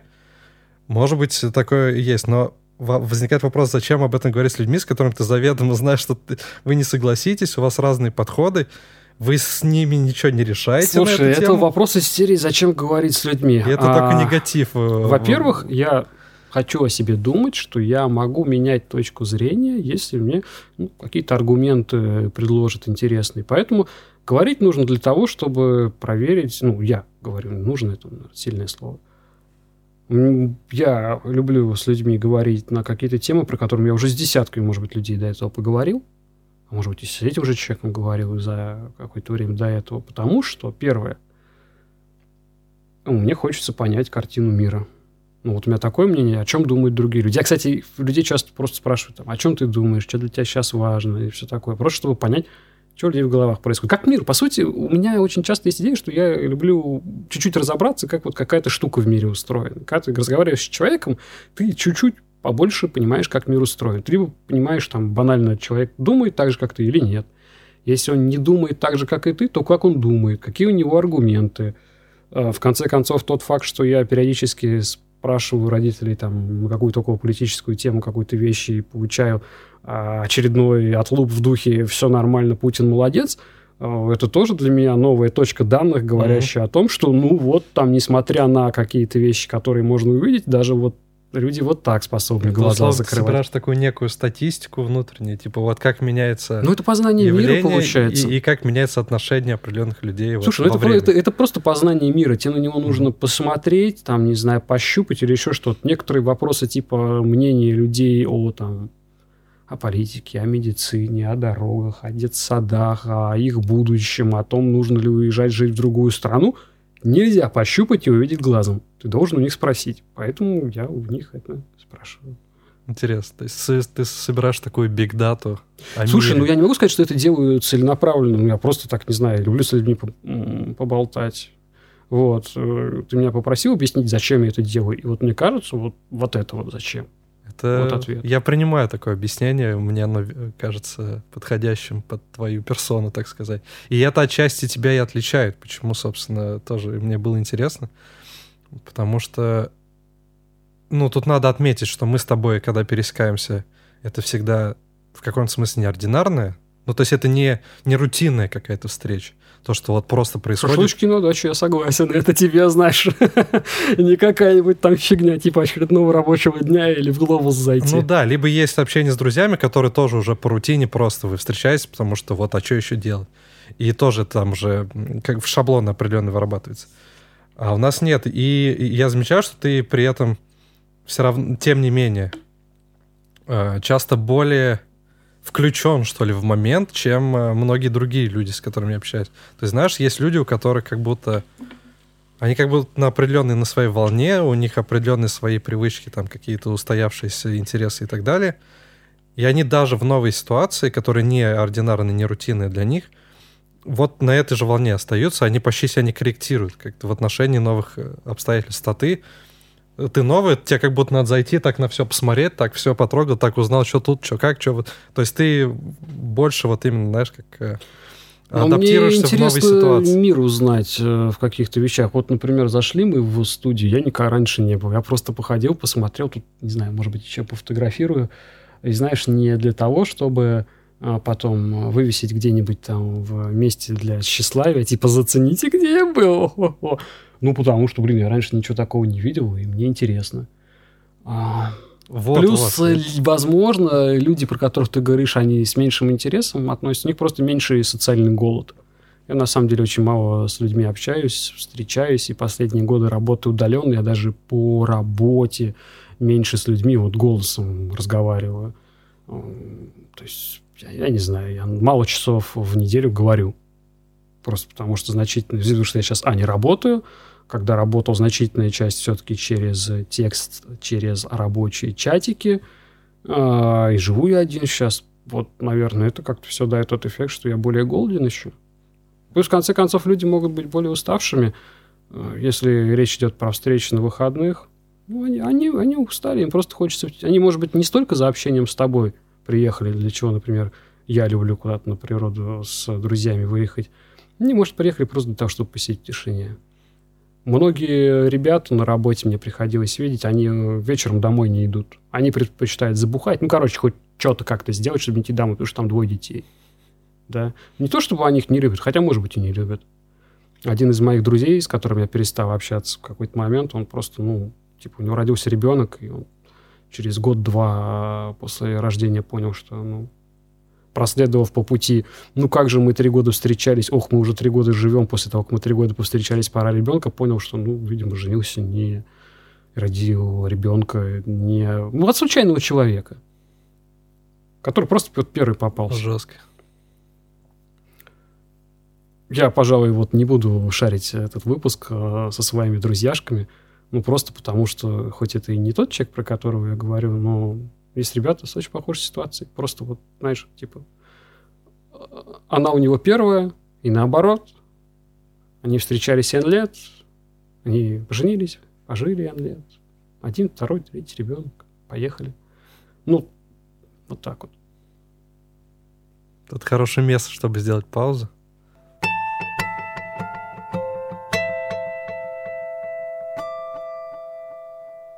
Давай вот еще опять немного вернемся и это связано как раз с вопросом общения с людьми. У тебя все время такое было отношение к людям и такое... Какой такой? Э, ну вот часто говоришь, что у тебя такой голод по общению, и тебе, тебя, видимо, тянет, тебе интересно. Просто, как я понимаю, ну, как ты сам сказал, вот этот э, склад ума такой математический, если можно так сказать, и политех, и вот это там защиты информации. Это, может, стереотип, конечно, но у меня это ассоциируется с достаточно такими интровертными персонажами, э, у которых часто проблемы вообще с... с... Ну, у меня, может быть, и есть проблемы с, с людьми, тут э, трудно сказать. Ну, то есть они определенно есть, наверное. Слушай, я... Раньше я любил о себе говорить, что я могу и в центре компании побыть, Мгм. И там все меня, например, в университете я один из форумов политеховских вел, да, и меня все знали. И мы там выезжали на какую-то турбазу Ладога забухать, я просто заходил в домик, все говорят, о, мы знаем этого чувака, мне наливали в один стакан кучу всего алкогольного вместе, водка, вино, пиво, я там четыре домика обойдя, четыре стакана по 200 употребя, вообще себя очень комфортно чувствовал, но и до этого тоже. А, И в то же время я могу спокойно 2-3 дня вообще ни с кем не видеться и сидеть дома, не знаю, там работать, кататься на велике, ну, не знаю, позвонив родителям раз там как раз эти 3-4 дня, может и чаще. И чувствовать себя комфортно. То есть, по-моему, я ну и так, и так могу. Единственное, я, я и вот если какой-то людей, например, в гости, когда мне кто-то приезжает, что правда сейчас не часто происходит, ну, день-два мне нравится, а потом, типа, уберите этих людей, да. Посидеть э, вечером где-нибудь за компанию, там, день-два, да, окей. Но потом я хочу уже просто к себе домой поехать и в тишине поспать. Ну, то есть, по-моему... Ну, то есть тебе не пришлось себя То есть я бы не сказал, что есть какие-то прям крайности или еще что-то. Ну, с другой стороны, вот, например, у меня часто по работе с людьми бывают какие-то конфликты, по-моему, просто потому, что я... Ну, на работе точно я сосредоточен на работе. Я не понимаю, как там в каких-то командах люди вместе, прости господи, в другие страны ездят отдыхать. Вот просто вот там, не знаю, есть команды из пяти программистов, да, и они каждую пятницу там вместе забухивают в бесконечное все. Я, поскольку не пью последние, наверное, лет 10 уже, то я, наверное, поэтому им более подозрительным кажусь. Но вот, ну, короче, не со всеми я людьми готов сходиться. Какие-то там, видимо, есть некий отбор, да, где-то у меня есть говорят, какие-то ситуации, что вот я на работе, поэтому я не понимаю, как они вообще дружат, потому что на работе иногда людей нужно увольнять, да, тебе нужно ставить низкие оценки, которые влияют на получение или не получение ими премии. Иногда тебе просто нужно сказать, ну ты охерел, ты все сделал херово, давай ты сделаешь теперь, по-нормальному. Ну, конечно, другану это можно. Ну, короче, с ними сложно работать с друзьями, например. Поэтому на работе, вот, ну, у меня, как всегда, было вообще не очень отношения и общение очень формальное, и меня за это, например, много где не любили. Прям вот откровенно не любили. То есть, причем не в неформально, вот не в каком-то рабочем смысле, за то, что я там плохой специалист, а именно вот на уровне персоналей, да. Хотя, например, вот человек, который меня порекомендовал к этому сегодняшнему разговору, где был на собеседовании, и где, по-видимому, меня довольно сильно хотят, как раз один из тех людей, который не очень хорошо ко мне относился, как к, скажем так, личностному качеству. Но в то же время, судя по тому, что он меня рекомендует спустя пять лет после того, как мы с ним последний раз вместе работали, а, ну, видимо, я ему запомнился как хороший специалист. Ну, либо он просто хочет, либо он просто хочет получить бонус реферальный, так называемый, когда платят за человека, пришедшего по рекомендацию тому, кто порекомендовал. Ну, я думаю, это не этот случай, но тем не менее. Ну, вот как-то так моя интровертная, интровертная жизнь устроена, мне кажется. Интересно, да, разделение такое. Но оно, в принципе, логично и как раз рационально. Да я бы не, не я бы тут не В понял, разделении- логичность или рациональность, просто оно мне так вот, такой характер мне дан. Но Наверное. мне кажется, все равно оно и есть логика, потому что если ты говоришь о работе, где ты а, часто занимаешь главенствующую там над кем-то позицию еще, и вы выполняете конкретные задачи, вот эти все вещи, которые приходят с м, общением с таким вот личным, дружеским, а, э, создают некое сопротивление, знаешь, как такой вес лишний, который Ну, ты знаешь, там мешает. еще есть и другая эм, позиция э, вот во всей этой рабочей, ну, это самый эмоциональный интеллект, про который жужжат из каждого, блин, радиоприемника последние 10 лет. Вот я определенно... Слушай, если по чесноку, наверное, вот у меня с ним прям вообще все плохо. В принципе, там люди, которые меня довольно близко знают, и которые знают, что такое эмоциональный интеллект, тоже мне говорят, что, типа, чувак, у тебя с ним не очень. Но это не мешает мне с э, людьми этими иметь очень близкие отношения, там, не знаю, быть лучшими, наверное, друзьями. И мне люди секреты доверяют и еще что-то. Ну, вот там не умею я очень э, как-то там сильно сочувствовать в ситуациях, типа, ой, я тут, короче, пальчиком удариваюсь, он у меня болит. Я скажу, что, ну, бедняжка, давай там, пусть он тебе не болит, но, но видимо, без какой-то там супер такой эмоции может это выглядит немножко фейково. Это я просто пытаюсь сделать так, как вроде как правильно. Я там предполагаешь так правильно, так делаю. Вот с этим у меня определенно есть недостаток, и в руководстве каком-то там, каком-никаком, а, это на самом деле очень полезная штука, как я понимаю. И это, наверное, был бы одно из препятствий для меня при попытке там совсем в какой-то, не знаю, верхний менеджмент забраться, когда уже руководишь там десятками или сотнями людей. Потому что в том числе, я так понимаю, вот это вот умение а, людей, в том числе дарует тебе это и умение читать людей, что, в общем-то, очень важно в подковерной борьбе, которая, насколько я понимаю, появляется где-то там, когда людей уже побольше. И мне заочно вот эта вся возможность подковерной какой-то там возни очень не нравится. Ну, заочно в том смысле, что я как подумаю, что если бы такое было, не, нафиг, я вот не хочу mm-hmm. в этом участвовать. Я прям хочу честно делать свою работу, а не бороться с другими людьми, там, не знаю, за какую-то позицию не на основании моих профессиональных умений, а на основании, там, не знаю, понравится шеф, который будет решение принимать.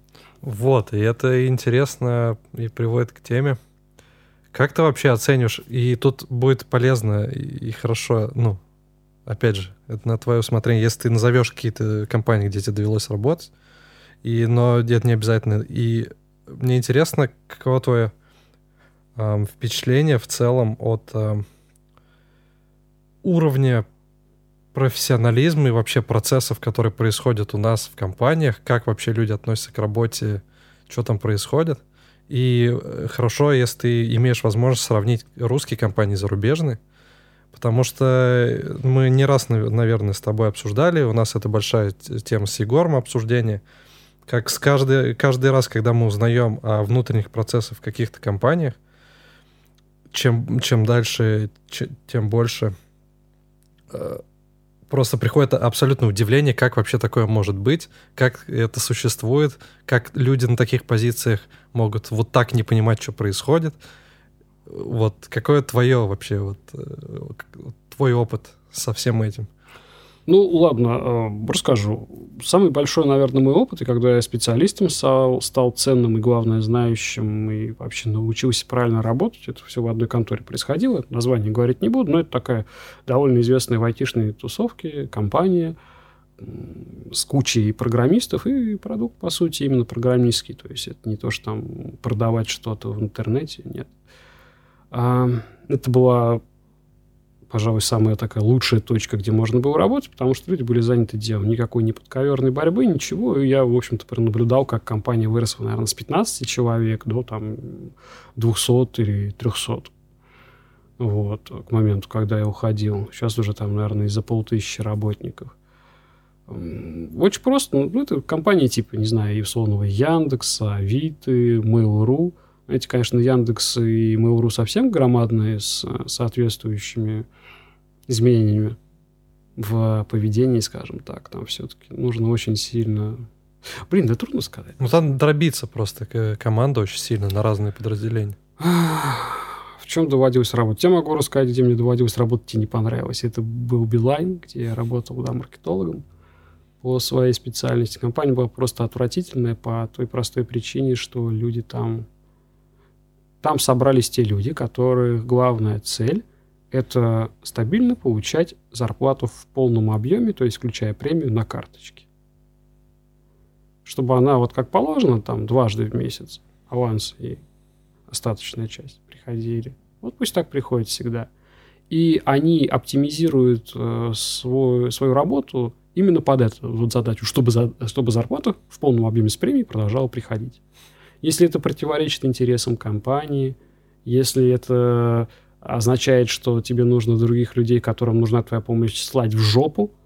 Ты, вот они там, там вот 9, по-моему, из 10 человек, я такой, вот такие вот собрались. Там отрицательный, есть так называемый положительный отбор, когда лучшие люди отбирают людей лучше себя, да, и, а вот Билайн это компания с ярким примером, то есть я говорю про работу, естественно, в центральной части, то есть я не в офисе продаж стоял или еще что-то, а именно ну, там офис, который принимает какие-то маркетинговые решения, типа мы такие тарифы будем делать, мы будем так рекламировать по телеку, еще что-то, мы будем, значит, там, будем решать, как поддерживать клиентов в колл-центре и все прочее. Вот про вот эту часть я говорю. И там собрались за исключением отдельных людей и отдельных каких-то отделов, у меня, например, повезло в, бол, в бодром подразделении работать, просто ужасные люди.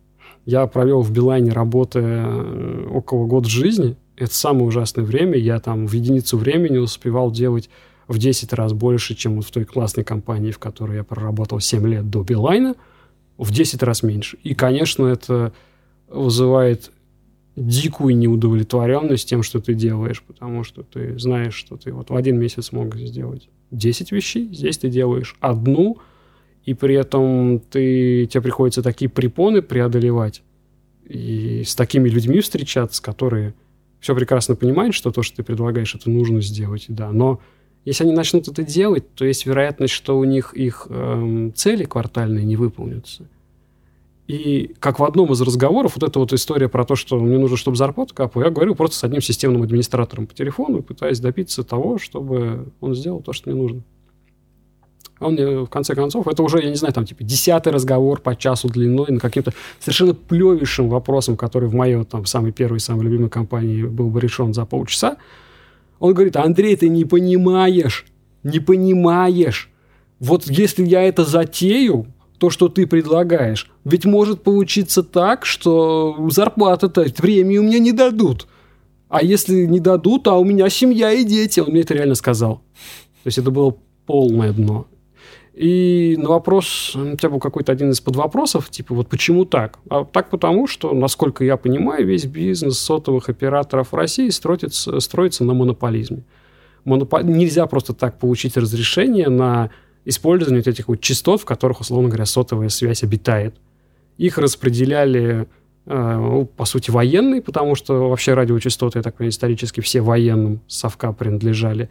Ну и, естественно, они распределяли их в свои, по сути, компании, в которых они, видимо, там доли каким-то образом легальным, нелегальным имеют или еще что-то. Вот такое мое представление про бизнес, сот, бизнес сотовых операторов в России. Ну, и когда у тебя просто вот деньги с неба валятся, да, просто потому что ты там это генерал-майор в отставке или кто-нибудь еще, не, не знаю. И у тебя там 5% в каком-нибудь операторе крупном, да, ну, просто тебе их дали, чтобы ты там тогда выделил, да, ну, что ты, ну ты там будешь пинать, чтобы они лучше работали. Ну, тебе капает миллиард в год, ну и хер с ним. Это ну, Ты это что? вот, вот мое предположение, почему так. Ну, в общем-то, все, если почитать любой э, форум айтишник, как только заходит разговор про операторов, вот эту точку зрения про то, что это не настоящий бизнес, а это просто дележка того, э, точнее, выдаивание того, что дается по блату, ну, это как была история с тем, что Мегафон, когда он приходил где-то в 2000-х годах в России, он же сначала появился в районе Питера, ну, потому что это изначально а, или Теле2. Нет, Теле2, сначала еще с Мегафоном, по-моему, было то же самое. Mm. А потом, блин, может, я про Теле2 путаю. Ну, короче, что они не могли получить частот, просто потому что у них не, не было блата, и, видимо, им там намекали. Ну, я предположу, почему нельзя получить, а потом получили. Видимо, они все-таки как бы договорились. И тут я подмаргиваю да, тебе двумя много... глазами по очереди. Да, ты очень много подмаргиваешь. Вот. А, ну, это, это, не, это не бизнес, это просто вот у тебя есть там, не знаю, какое-то где-то золото, да, ну, вот вы его там копаете втроем. Ну, типа, на яхту хватит. Ну, окей, ты сталкивался с при, вот такими же проявлениями на рабочих местах, так скажем, э, в компаниях, в где... Компаниях. В других компаниях? В, да, и где именно... Потому что тут это сразу, вот то, что ты рассказал, объясняет, эм, почему в целом в стране очень много такого, потому что у нас в целом в стране, в принципе, очень мало бизнесов, которые просто независимо ни от чего делают какой-то продукт или какую-то услугу, предоставляют и зарабатывают на этом деньги очень много всего ну, завязано. Я вот про это, кстати, не могу с тобой согласиться, потому что ну, у меня такого ощущения нет. Но, но при этом просто вот пример как раз э, Сергея Евгеньевича первой же нашей беседы. Он человек э, с намного большим пониманием того, что у нас происходит. Сам э, использовал такую фразу, что если ты выбираешь карьеру какую-либо, хочешь зарабатывать деньги, то ты становишься элементом освоения бюджета практически в любом случае. Ну а как же айтишники? Они не становятся. Ну, вопрос, да, на какие, каким компаниям, что они делают, и откуда у этих компаний деньги. Ну, да, да. Вот, и, и, но тем не менее, да, они есть. Вот мне хотелось, у тебя был какой-то опыт, ты сталкивался с тем, чтобы такое же отношение видеть в компаниях, которые я вроде бы должны зарабатывать деньги, соответственно, они должны понимать, что они делают, и что хорошо, а что плохо. Вот okay. меня удивляет особенно, когда я это вижу в компаниях, у которых конкретно есть э, цели, конкретные критерии, по которым можно оценить, что они правильно делают, а что нет. Ну смотри, все вот это вот раздолбайство, рыб гнет с головы. Вот э, я, по-моему, впервые в жизни применяю эту пословицу или поговорку, чтобы это ни было. В Билайне вот оно все так было, потому что, видимо, ну, типа, блин, верхам пофиг. Ну вот да, это оправдывается, когда а деньги мне в любом приходи... случае будут. Мне приходилось работать в другой компании. Маленькая, человек 50, очень успешный бизнес. Я думаю, владельцы, каждый из двух основных владельцев себе в карман в месяц тысяч по 100 баксов клали в результате. Весьма успешно. Я сам не заметил этого, но мне говорили, что, например, за полгода, за год до моего прихода в компанию была ситуация, когда один из двух отцов-основателей просто приходил на работу и сидел в телефоне целый день в Angry Birds играть. Ну, понимаешь, у тебя 100 тысяч едет в год, в год, пардон, каждый месяц 100 тысяч баксов, и ты купил себе Porsche. Ты купил себе второй Porsche. Ты купил себе дом в Барселоне офигенный. Ну, ты там, не знаю, занимаешься тем, что тебе нравится, на картах э, гонять ходишь, да. Ну вот что, я бы, я, вот я бы лично, наверное, если бы сделал бизнес, который по 100 тысяч э, в месяц зарабатывает, я бы, наверное, больше не стал дергаться. Ну а что, ну, нормально. Типа, блин, ну это по паршу в месяц, мне, в принципе, больше двух паршей не надо. Ну так, по-хорошему. Вот. Я его, я его предельно понимаю, но народ начал расслабляться, ну, потому что он не бдит, да, народ, соответственно, расслабляется, и там в этой компании было довольно много людей, которые прекрасную денежку от компании получали, а без какого-либо на то большого повода обсирали ее, говорили, тут все плохо, вот, все говно, вот это все. Ну, я, я за честность, условно говоря. А когда я работал в Билайне, там было говно, окей, говно. Но вот в этой конкретной компании все было нормально мне э, ни, ни разу не задерживали там зарплату, передо мной полностью выполнили все обязательства, какие взяли, а там брали довольно большие, такие, которые можно было легко сказать, мы не помним, что мы тебе это обещали. Вот, а другие люди, работающие в этой же компании, не знаю, там не полгода, как я, пять лет, во-первых, сидят, саботируют работу, ну да, знаешь, пришли в 11, ушли в 5. Вот, ну, что-то я что не в настроении, и вообще мне не нравится, как они нам премию не дали в том году. Блять, вы не выполнили цели ваши. Ну, и премии это вообще не обязательно. Ну, нам раньше давали, а тут не дали. И что? И вот они начинают сидеть и портить атмосферу в конторе. А все это можно потому, что отцы-основатели ну, такие. Им уже все стало хорошо, они отвлеклись. А потом у них, кстати, упали доходы, и они там взбодрили людей. Ну, то есть это просто вот сверху. Если наверху людям надо, все будет. Если наверху людям не надо, или там им не дают, или они, получается, не самый верхний, раз им кто-то не дает сделать как надо, ну, значит, ничего не будет, и будет тухляк и болото. Ну, ничем это больше объяснить нельзя. Просто потому, что вот получается в отсутствии сверхмотивации сверху рано или поздно люди, работающие на зарплату, будут расслабляться, я думаю. Мне кажется так. Ну да, и рассчитывать на то, что внизу все будут такие ответственные, сами смогут все держать. Э, ну, то есть мне приходилось работать в компаниях, где вот это вот там, где я 7 лет работал, вообще все было прекрасно. Ты приходишь к людям за советом, тебя никто никогда не говорит, пошел нахер, я занят. И потом говорят, не приходи больше никогда. Человек отвлечется. Объяснить это прям было в плане культуры, вот такой корпоративный, в хорошем смысле. Это было прям самое офигенное место. Ты знал, что ты не можешь послать другого человека нахер. Но я не знаю, что бы с этой компанией стало за 2, 3, 4 года, если наверху не будет больше вот тех людей, которые требовательны, знают, что хотят и понимают скорость движения к этим целям какая, не упала ли она. Ну, а если там внизу люди начинают расслабляться и, соответственно, плохо и мало, мало работает, то скорость бы упала. Вот если убрать людей сверху, мне кажется, за какой-то промежуток времени и такая компания могла бы скатиться. Потому что даже про Билайн любят там говорить, что где-то вот ну, в конце, видимо, 90-х, начало 2000-х, мол, это была супер подвижная компания. Но я там был, получается, 15 лет спустя, и это было самое ужасное болото, какое я могу представить, у которого был один, и у которого был один единственный плюс. Зарплату платили вовремя. А у тебя нет примеров из э, зарубежных э, компаний? Как вот там то, тот же самый принцип работает? Или есть все-таки какие-то свои? Один мой знакомый а, перешел работать в абсолютно... Все, что где я работал, это всегда были везде русские основатели. То есть mm. компании могли быть там, не знаю, эстонские, находящиеся в Барселоне или еще где-то, но это всегда были русские отцы-основатели. Мой товарищ пошел работать в Барселоне в барселонскую компанию, которая там имеет, по-моему, то ли французские, то ли испанские корни, наполовину. А спустя полгода или год работы я с ним встречаюсь, он говорит, а, говорит, ну что, ну часа два в день работаю, а что, говорит, все, все на расслабоне, ничего начальникам не надо. Ну и вот, так что, причем у них это, насколько я понимаю, довольно-таки распространенная тема. В той же самой Испании есть еще ряд э, таких исторических культурных моментов, например, что в пятницу они э, после обеда зачастую домой уходят. И я, меня приходил вот в той компании в Барселоне, в которой я видел, иногда, когда принимали, там в основном были всякие разные экспаты, люди из самых разных стран, но были и французы, пардон, испанцы, которых нанимали. И они, когда приходили, они прям реально спрашивали, а в пятницу после обеда надо работать или можно домой идти? Ну, потому что во многих испанцах, uh-huh. компаниях по традиции так. А сиеста есть? Вот, им, конечно, говорили, что не, нифига. Но это означает, что во многих тамошних компаниях э, такое, в общем-то, практикуется по-прежнему. Да, о, о чем говорить? Вот у нас, например, э, в России офигенный на самом деле сервис автомобильный. То есть там много народу говорит, что обманывает в сервисах, ну, официально, особенно дилеры. Ты приехал вот в автомобиль починить или сделать техническое обслуживание регулярное.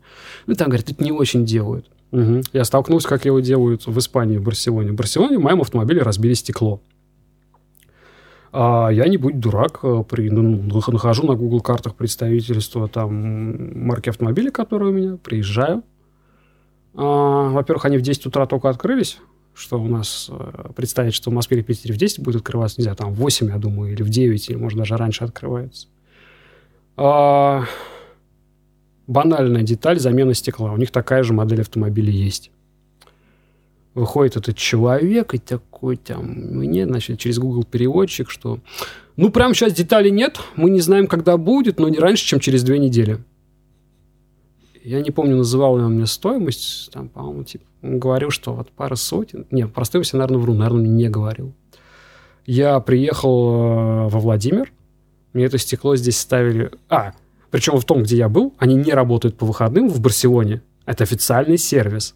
Э, не работают по выходным. У них есть сиеста длиной 2 или 3 часа в будние дни. То есть у них, период, то есть у них работа типа с 10 до 13 или до 14.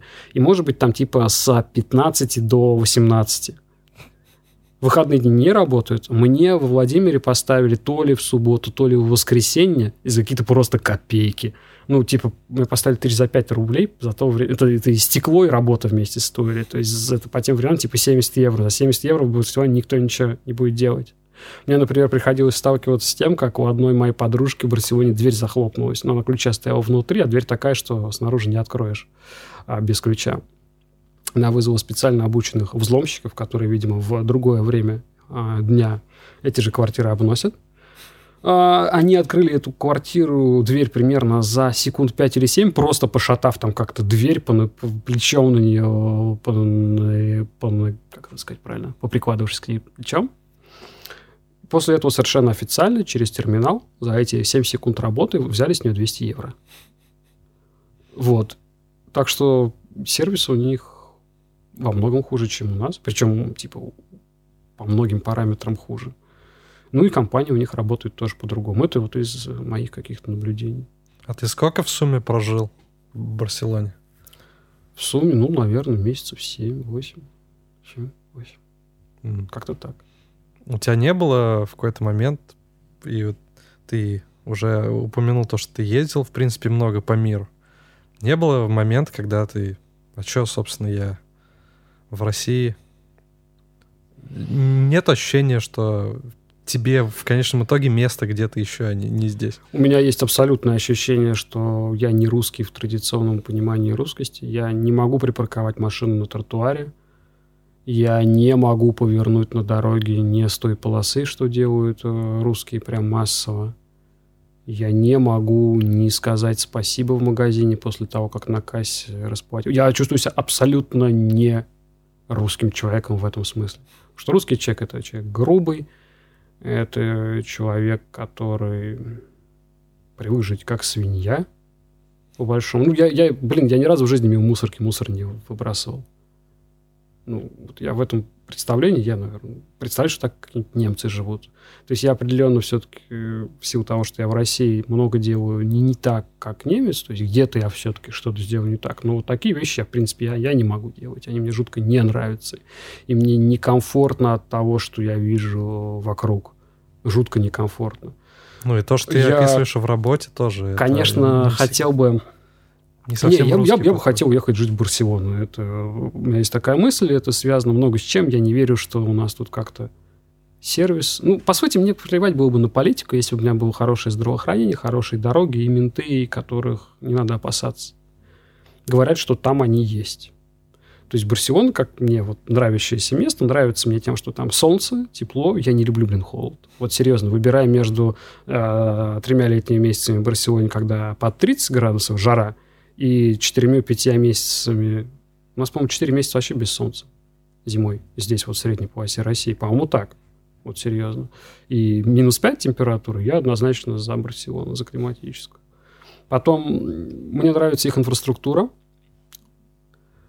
Банально, ну, я ездил по автобанам и в Германии со скоростью 250 км в час, но мне больше нравится э, испанские дороги как-то так случилось. Одна из беднейших стран Европы. Нам вот по телеку что рассказывали пять лет назад. У них, правда, там кризисы были где? В Греции, Италия плохо живет. Но я прям подтверждаю, да, что и Испания, в общем-то, после них следующая страна, которая бедная. Она заметно беднее живет, чем испанцы, голландцы, бельгийцы, немцы, англичане. Вот, из Ты западных. беднее, чем испанцы, хотя ты про Испанию говоришь. Да-да-да, ну, испанцы живут беднее, чем вот эти перечисленные мной. То есть она одна из самых бедных стран, если не считать Восточной Европы. Угу.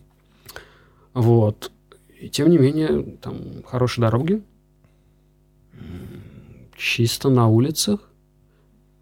Вот, то есть... Поэтому мне хотелось бы, конечно, там жить. Ну, я и к тому, что ты еще не там. Почему? Да. Потому что я... Это, это очень хорошо соотносится с тем, что я говорю, не принимать решения. Я такое вот сыкло по жизни. И если... Я, я, я не понимаю, что ты смеешься. Это просто честное признание факта. Так честно, Если можно ничего не делать, я буду ничего не делать. Понимаешь, у меня вот какая-то есть... Это даже нельзя сказать, что это проблема с мотивацией. Это проблема... Я не могу как человек принимать риск. Вообще никакой. Вот я не знаю, как так устроено, я серьезно, я, я не могу принимать риск. Вот я, наверное, год назад это как-то два для себя сформулировал. Вот этим можно объяснить все. Почему, например, я там, не знаю, не попробую бизнес замутить, да? Почему я не поеду в другую страну жить. У меня определенно есть сожаление, потому что, например, в той компании, в которой я долго проработал, многие уезжали в Лондон жить, в лондонский офис компании работать и жить, соответственно. У многих из них есть уже, потому что там, по-моему, за пять лет ты британское гражданство получаешь. Позвольте, британское гражданство – это ну, стабильность, да? Как ни странно, вот то, что нам обещает по телеку, мне на самом деле очень хочется стабильности. Когда ментов не нужно опасаться и там все, что я уже перечислял. Поэтому у меня бывают такие сожаления в духе, что, блин, ну что же я не поехал? Ну, не поехал я потому, что мне не нравится Лондон. Ты идешь по этим улочкам, эти каменные домищи, улицы шириной метров шесть. Я как-то там в командировку ездил, наверное, на неделю в этот Лондон. Потом я вернулся в Москву, которую я, в общем-то, ну, ненавижу. А, и ты понимаешь, выйдя на вот этот вот... А еще это было дело весной, когда все еще серое, вот это вот какой-то типа март, да? Серое все, но зато широченные улицы, мне прям легче стало. Потому что, ну, не хочу я вот в этих вот там каких-то комнатушечках совсем жить и на улице, где все тесно и так далее. Но в то же время я понимаю, что в Британии жить офигенно в плане, ну, качество жизни, перспектив и все такого. А в России перспектив нет. У меня есть интересный рассказ по этому поводу. Есть да. у меня знакомый э, друг, правильно сказать. 50 лет мужику. А пару лет назад мы с ним и его соседом выехали на Аку. Поставили мы там палатки, сидим. Друг у него, как я понял, бандит из 90-х, ну, который выжил, и сейчас у него там, типа, сеть магазинов каких-то а продуктовых или что-то такое. И мой вот как бы друг, который мой друг, не, а не этот бандит, он э, большущий патриот. То есть он многое в жизни повидал в силу возраста. Например, он говорит, что в начале 90-х, например, он ездил в Польшу, при том, что у него никогда не было загранпаспорта. То есть просто взятку дал на границе к вопросу о том, насколько Польша тогда была к нам близка. Да? Ты просто дал его денежку и ездил. Он э, летал на военном самолете, я, правда, не понял, на чем, на русском или на пиндосском, в Пиндостан, на военную базу, чтобы там а, купить шматья, а он торговал шматьем для походов, которого там совершенно не было никакого в конце СССР и начале России независимой. Вот. Он обожает Россию. говорит, я не понимаю, чего вы уезжали. Говорил мне еще так лет, наверное, 5, там, 10 назад. Это было как-то понятно из его мыслей. И вот выехали мы, и что-то там заговорили, наверное, ребята выпили что-нибудь, и говорят мне, оба, тут нечего делать. Нечего делать в России, ничего не будет. Вот тот бандит сказал, вот говорит, как, ну, конечно, это мне вот мой друг сказал, да, что вот тот на самом деле бандюган был. Он-то сам так не говорил, типа, здравствуй, я бандит из 90-х, да, но сейчас владею сетью магазинов. Нет. А, он просто говорит, вот 90-х, говорит, было как? Приходили бандиты, говорили, типа, четверть твоего бизнеса наша, но вот тебе 10 тысяч баксов. Ну, там, разовьешься, точек откроешь, еще что. А, говорит, сейчас приходит э, налоговик, говорит, переписывай половину на меня, иначе сядешь. Ну, то есть бандиты в 90-х были лучше, чем вот э, нынешние э, прокураторы и все там эти очередные ребята сейчас, с его точки зрения. И мы там еще как-то обсудили то, что элиты, очевидно, будут меняться, ну, в некотором роде, а новые пришедшие еще не наворовались, поэтому они этим займутся. И я вообще, если честно, не встречал ни одного человека, который бы сказал, что у России в перспективе ближайших 20 лет сильно жизнь улучшится вот для простого народа. Что у России есть какие-то перспективы. Мне бы, если хочешь, там ты скажи, что по этому поводу думаешь. Но я, если честно, лично не вижу никаких предпосылок к тому, что тренд изменится. А тренд у нас вроде бы негативный. Мы беднеем, средняя зарплата у нас там, или там пенсия, я не помню, 200 евро по-прежнему, что, в общем-то, нищенское на фоне, по-моему, средняя пенсия в Испании что-то около 1000 евро, хотя вроде одна из беднейших стран Евросоюза.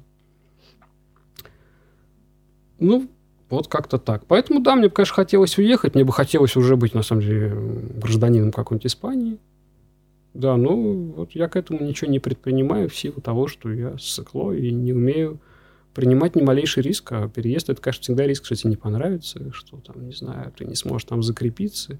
Или что ты вернешься, потому что просто, ну, не оказалось там такого сказочного. Хотя мне, я испытываю сейчас очень большие ожидания от Барселоны. Мне кажется, там все так классно. Даже несмотря на то, что я знаю, что если оставить машину с неместными номерами ночью на парковке, чуть-чуть подальше от улицы, то тебе в первую же ночь разбивают стекло, что у меня произошло, и просто вытаскивают из машины. Ну, очевидно, там чуркобесы тамошние, которых они пустили по беженствовать. Вот. Но интересно, ты говоришь так про риск, при этом, опять же, в карьере. Вот сколько мест рабочих ты сменил вот после компании, в которой 7 лет работал? Ну, порядка пяти, я думаю. Это за сколько лет? Ну, не, наверное, четыре. Сейчас, погоди. Раз, два, три. Сейчас, раз, два. Четыре места за примерно пять лет. Ну, то есть где-то по полтора года в среднем, да. Ты понимаешь, что с э, утверждением, то, что я не беру риск, это вяжется очень странно и интересно. А, из Билайна я уходил по просто потому, что там было мерзко. Я был готов свалить куда угодно. Мне предложили работать за валюту свободно конвертируемый, как говорили лет 30 назад. Прекрасно, почему нет? Мне было интересно поехать в Барселону. Я, мне предлагали переезд, но я отказался. Тогда я думал, что Барселона отстой. Ну, я там пожил э, несколько месяцев, Я узнал, что этот город на самом деле прекрасен под мои параметры. А потом э, меня из этой компании уволили, потому что я напрасно спал с девчонкой, которая также нравилась директору и работала в этой компании. А... Никакого риска не взял на себя, когда... Или ты не знал? Я был наивен. А. Но у нее были классные сиськи. Слушай, не, правда, вот сиськи у нее были вообще шикарные, и поэтому я а, не жалею про это. Это тот момент, когда вот это рациональное мышление немножечко это... Почему это очень рационально? Это, блин, самые классные сиськи, какие я видел в этой жизни. Вот, так сказать, реальной жизни. Ну, а что, представь, там, не знаю, девчонки лет по 30, у нее грудь... Такого контента у тебя еще не было, подумай. Девчонки лет по 30, у нее грудь такая между двоечкой и троечкой, которая нисколько не висит в под 30 лет. И она такая приятная и классная. Слушай, ну это же фантастика такого не будет. Я рад, что мне это удалось. Это, блин, как на Порше покататься. Ой, кстати, есть классная история по поводу работы в этой компании, которая, вот, значит, там базу имела в Барселоне, но и в России тоже после первой недели работы там, пятница пивасик привезли в офис, все пьют, ко мне подходит начальник, который, в общем-то, меня знал как раз по выступлению на одной из конференций, видимо, поэтому топил за то, чтобы взяли конкретно меня. А, и такой, типа, а, что будешь планировать на выходных делать? А я люблю там, ну, пойти по горам походить, а там мне рядом с Барселоной есть, с пешими маршрутами, классно. Я говорю, ну, тачку, наверное, возьму в аренду, там все такое, вот пойду покатаюсь. Он такой, погоди, зачем брать в аренду? И дает мне ключ со значком Мерседеса. Я такой... И у меня была в тот мысль безумно, нахрена я в предыдущей там в этой конторе мой любимый 7 лет работал, что такого там ни разу не происходило. Потом я катался на обоих паршах еще хозяина этой конторы, ну и вот на этом Мерсике несколько выходных, да, он был такой, типа, знаешь, принадлежащий двум владельцам, какой-то недорогой по их меркам Мерс А-класса, то есть самый младшенький какой есть, но типа можно было подойти и сказать, слушай, я хочу что-то это, типа в Андору скататься, просто тебе машина нужна, а эта машина была типа подменная там женам вот третья машина, ну просто в гараже рядом с офисом стоял, он такой, да типа не, ну вот набери, просто потом заправь, такой, окей, да, спасибо. Вот. Шикарно. История закончилась. Шикарно, слушай. Вот э, ты когда эти вещи переживаешь, такие вот моменты. У тебя как-то возникает больше аппетита к э, комфорту, к деньгам или недостаточно, чтобы ты вот продолжал сейчас активно зарабатывать, пытаться э, как-то там вкладываться во что-то? То есть вот этот процесс у тебя, по сути же, ну, ты по карьере шел, ну, я понимаю, что не, не за деньгами как таковыми, то есть все-таки, ну, по крайней мере, ты не готов был жертвовать эм, качеством работы ради денег. Было, ну, я тут предполагаю, корректно, нет? Нет, такого не было. Вот, то есть э, ты не, не из тех, о которых мы говорим, которые вот ради зарплаты просто, чтобы она капала, да? Тем не менее, у тебя это все соотносилось э, одно с другим. То есть у тебя э, рос какой-то росла компетенция, ты менял места, приходил на более какие-то интересные проекты, у тебя росли, соответственно, деньги, которые ты за это получаешь. У тебя не возникло вот этого ощущения, ну, что тебе ну, именно нужны деньги, или тебе нужны те блага, которые ты готов за них получить, либо все-таки что-то другое, ради чего-то другого ты этим занимаешься? Я 9 месяцев не работаю в настоящий момент. Если бы меня мотивировали деньги, или я испытывал а, другую какую-то бессмысленную тягу к ним, я бы пошел работать.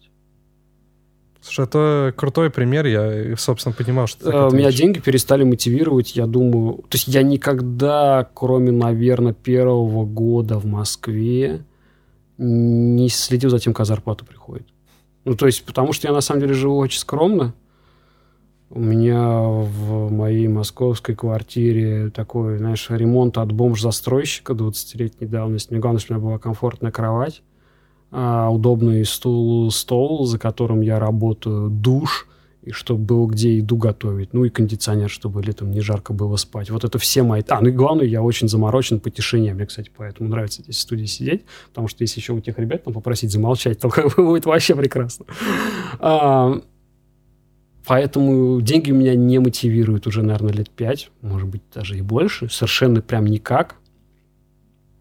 Но в то же время, когда я а, менял работу, выходил на новую. Я э, очень рационально всегда думал, а почему я должен работать за меньшие деньги, поэтому получал либо больше, либо те же самые. То есть я никогда не уступал по условиям. поэтому как бы у меня не, не происходило какого-нибудь скатывания по деньгам, скажем так.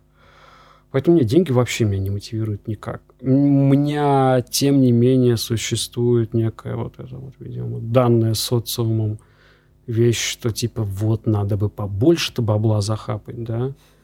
Также социум мне подсказывает, что на Porsche надо бы покататься. У меня, правда, есть там списки желаний в, э, в Штатах, пардон. В Германии можно снять Porsche, там, пусть с небольшим пробегом, типа 250 евро за день на фоне суммы, которую нужно выложить за его покупку, это фигня.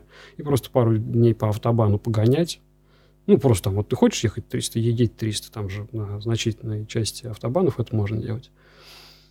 Может быть, после этого мне уже его никак не захочется. А, ну, есть некое ощущение, что а, хорошо бы денег отложить на пенсию, потому что в России произошло 4 или уже 5, запутался пенсионных реформ за последние 15 лет.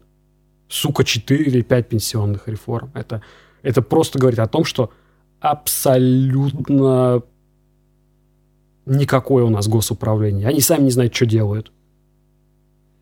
4 или 5 пенсионных реформ за вот эти годы.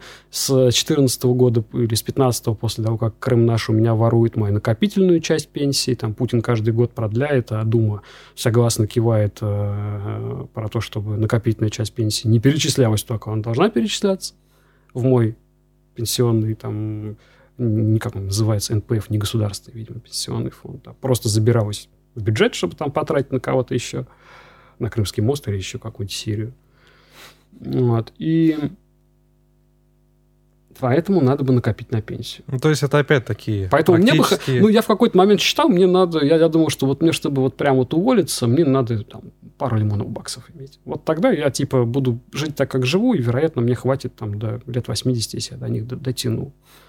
У меня нет пары лимонов баксов, поэтому меня эта мысль все еще посещает. Но если бы... Вот я люблю другим людям гипотетический вопрос задавать, Часто многие говорят, я люблю работу. Я им говорю, ну, 10 лимонов баксов у тебя будет, ты будешь на нее продолжать ходить? Пока что-то никто не говорил, что да, на эту же работу буду продолжать ходить.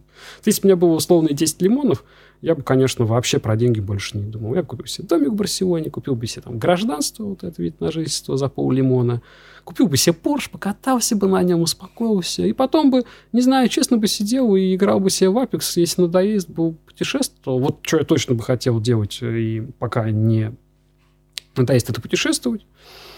И, пожалуй, вот как-то так. Ну и думал бы, что еще. Ну, то есть, у меня бы это сняло некий напряг вот того, что вот деньги еще нужно где-то взять. Ну, потому что я человек скромный, 10 лимонов баксов мне бы хватило. Знаешь, там некоторые, конечно, купят что-то такое, что им не хватит это до 80 лет протянуть. Ну, я мог бы пожить довольно скромно. Когда у тебя собственная квартира, я, блин, это же опять такой момент, трачу. да, что это, в принципе, определенное просто внутреннее состояние, внутренняя дисциплина или какое-то отношение к себе и к благам, что есть люди, у которых всегда не хватает денег, есть люди, у которых всегда хватает денег, и от суммы это никак не зависит. Это просто определенное состояние. Если знаешь, что у тебя тысяча, ты не потратишь сразу 900 на что-то, на какую-то фигню. Мне приходилось сталкиваться с результатами исследования, проведенного в Пиндостане. Там у людей разного уровня дохода спрашивали, сколько бы вам нужно было бы денег, чтобы типа счастливо э, жить. Ну, то ли какой уровень дохода нужен. И вне зависимости от уровня дохода, там люди совершенно разных слоев были типа вот миллионеров долларовых до тех, у кого ничего нет. В общем, они говорили в два раза больше, все примерно одинаково. Ну, то есть это какая-то бесконечная гонка, и, конечно, э, по-хорошему нужно уметь из нее вовремя выйти, осознать, что ты в ней, и выйти из нее. Я не могу сказать, что я когда-то там в ней был особо, да, чтобы похвастаться, что вот я осознал вышел. Я так сбоку посмотрел, подумал, ну, народ, наверное, упарывается. Ну, ладно. Ну, бывает приводит нас к вопросу, собственно, а зачем это все? Ну, по-хорошему, как я себе даю ответ, ну, для того, чтобы кайфовать, когда можно. Ну, вот, типа, в чем смысл жизни? Ну, то, чтобы получать от нее кайф какой есть. Вот нравится тебе девочка, ты с ней встречаешься. А, хочется тебе поехать, типа, путешествовать. Ты путешествуешь. Еще есть очень важный момент, на мой взгляд, столь же важный, сколь требуется делать то, что тебе хочется делать, надо не делать то, что не хочется. Вот у меня довольно необычная история произошла, то, что я, будучи айтишником, ушел работать на удаленку, это, правда, довольно популярная вещь, но при этом я стал работать половину дня. Причем я смог это сделать в компании, которая довольно а, жестко против обоих этих явлений, а уж тем более вместе взятых. Ну, а потом со следующими просто говорит, ну, у меня там так было, поэтому давайте я вот так же дальше буду. Кстати, это, наверное, самое лучшее решение в моей жизни. Серьезно. У меня, естественно, там а, упала оплата труда, то есть я, условно говоря, получал там 100% а, денег после того, как я сказал, слушай, давайте я уйду на удаленку и буду работать полдня, мне, наверное, 60% зарплаты оставили. Я, наверное, там значительную часть денег потерял. Я ни разу не жалел. Вот, кстати, это, пожалуй, был единственный пример моей жизни, где я пошел на риск, ну, потому что там был риск того, что... Ну, конечно, был не особо значительный, потому что если бы не получилось, скорее всего, просто бы я сказал, слушай, давайте я обратно тогда там в офис на полную ставочку вернусь, пожалуйста. Вот это вот все. Но это самое значимое изменение, которое я сделал в жизни. И, блин, оно оказалось самым прекрасным. И вот думая об этом, об этом я почему-то, кстати, не вспоминаю о том, что это вот такое решение было сильное, и оно было охрененным. Я об этом почему-то не вспоминаю. Только иногда вот когда с людьми разговариваю, пытаюсь как-то им что-то рассказать, что там еще вообще другие варианты есть жизни. Про него вот вспоминаю, а так почему-то совсем в голову не приходит. И вот глядя на это, мое нынешнее бездействие и попытка снова заняться тем же, что чем я занимался до этого, да, это было комфортно, да, я там работал, путешествовал, да, я деньги зарабатывал. Ну, я занимался какой-то, блин, вещи, которые... Ну, нет у меня желания, встав с утра, вот сразу же этим заняться. Сразу же прям. Я могу про это думать вечером, я могу не с трудом засыпать, потому что у меня какая-то там мысль, идея развивается, как вот это по работе сделать. Но 80% времени это рутина. Ты просто вот, как у нас в компании одной любили говорить, ты берешь лопату, и вот если компании нужно, чтобы это говно отсюда было перемещено туда, ты берешь лопату, ты кучу с говном туда перекидываешь. Вот 80% времени они вот такие вот. Да, там 10 они более бодрые, а 10 прям совсем офигенные, но получать, не получать неудовольствие только в 20% времени того мероприятия, в котором ты как бы проводишь большую часть своей жизни, это, по-моему, не самый классный результат. Можно лучше. Слушай, ну из этого следует как раз то, что 9 месяцев не работания, это вполне естественное для тебя сейчас состояние, оно нужно, оно как бы... Ты не мог к этому не прийти. Оно мне, ну, не знаю, не мог ли не прийти. Не, я мог, наверное, бесконечно так э, болтаться, просто если бы там моя предметная область, наверное, чуть более активно развивалась. Ну, не, ну, с твоим подходом ну, все равно есть же... Либо надо расти, либо надо себе более Ну, меня еще, наверное, подвел тот факт, что я довольно давно, что называется, ли, лицом своим не торговал на конференциях что, по-моему, половину раз, когда меня нанимали, меня нанимали люди, которые просто меня видели на конференции. Вот нанимающие люди, угу. они были на конференции, где я выступал, поэтому они просто, когда, видимо, резюме мое получали, говорю, опа, стоп, а я этого чувака знаю, давайте вот мы его... А, знаешь, что у меня интересная такая находка, про которую я никогда раньше не думал, вот, которую я благодаря этим девяти месяцам обнаружил вещь кажется, даже когда ты работаешь в таких халявных условиях, как я, половина рабочего дня. 4 часа в день, причем свободный график. Ты там можешь, не знаю, проснуться в 11, в 12 начать работать, с 2 до 4 покататься на велике, потом пообедать, с 4 до 6 доработать оставшиеся 2 часа из 4-часового рабочего дня, а потом пойти, например, к Филат на студию записываться, да, вот такое могло быть запросто. Я так жил практически каждый день. И, кстати, выходные перестают э, быть какими-то особенными днями вообще. Потому что ты в другие дни можешь отдохнуть, можешь поиграть там в игрушечки, можешь с друзьями походить, можешь посмотреть кино. В один день можешь и с друзьями, и кино, и в игрушечки, и еще потом 8 часов поспать. Вот.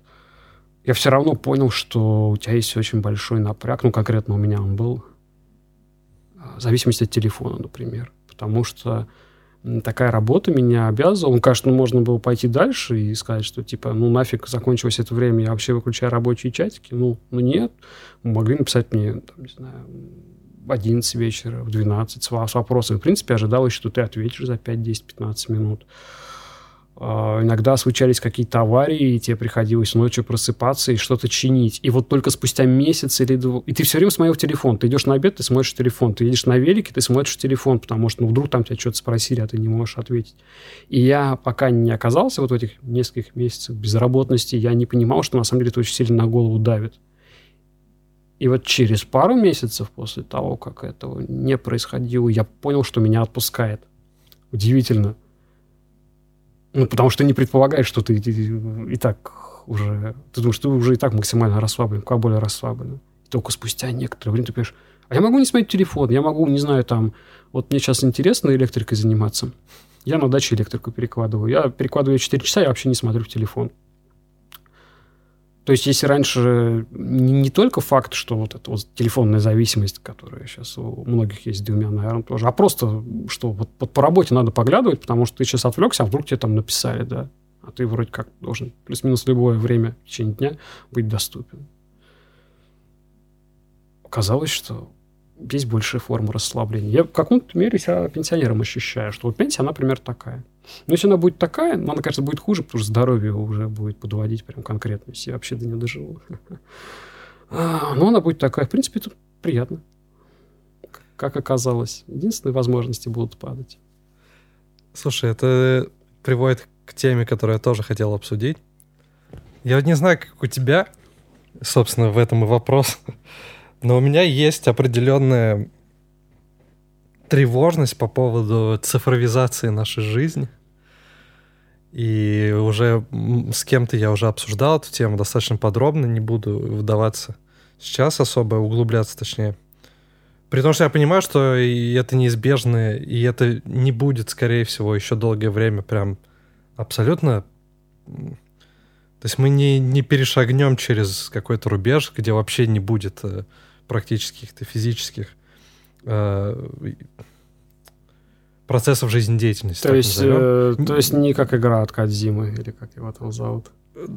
Да, я не играл, поэтому не могу это. Ага. Но вариаций-то много всякие, вот эти матрицы и так далее. Ковидла более суровая какая-нибудь подъедет. Вот, я не, не... Я понимаю, что это еще не скоро и как бы не доживу, но тем не менее и в любом случае я это приму, и во многом я сам в этом и участвую на самом деле, потому что даже вот этот подкаст, он звучит как бы в цифровом виде существует.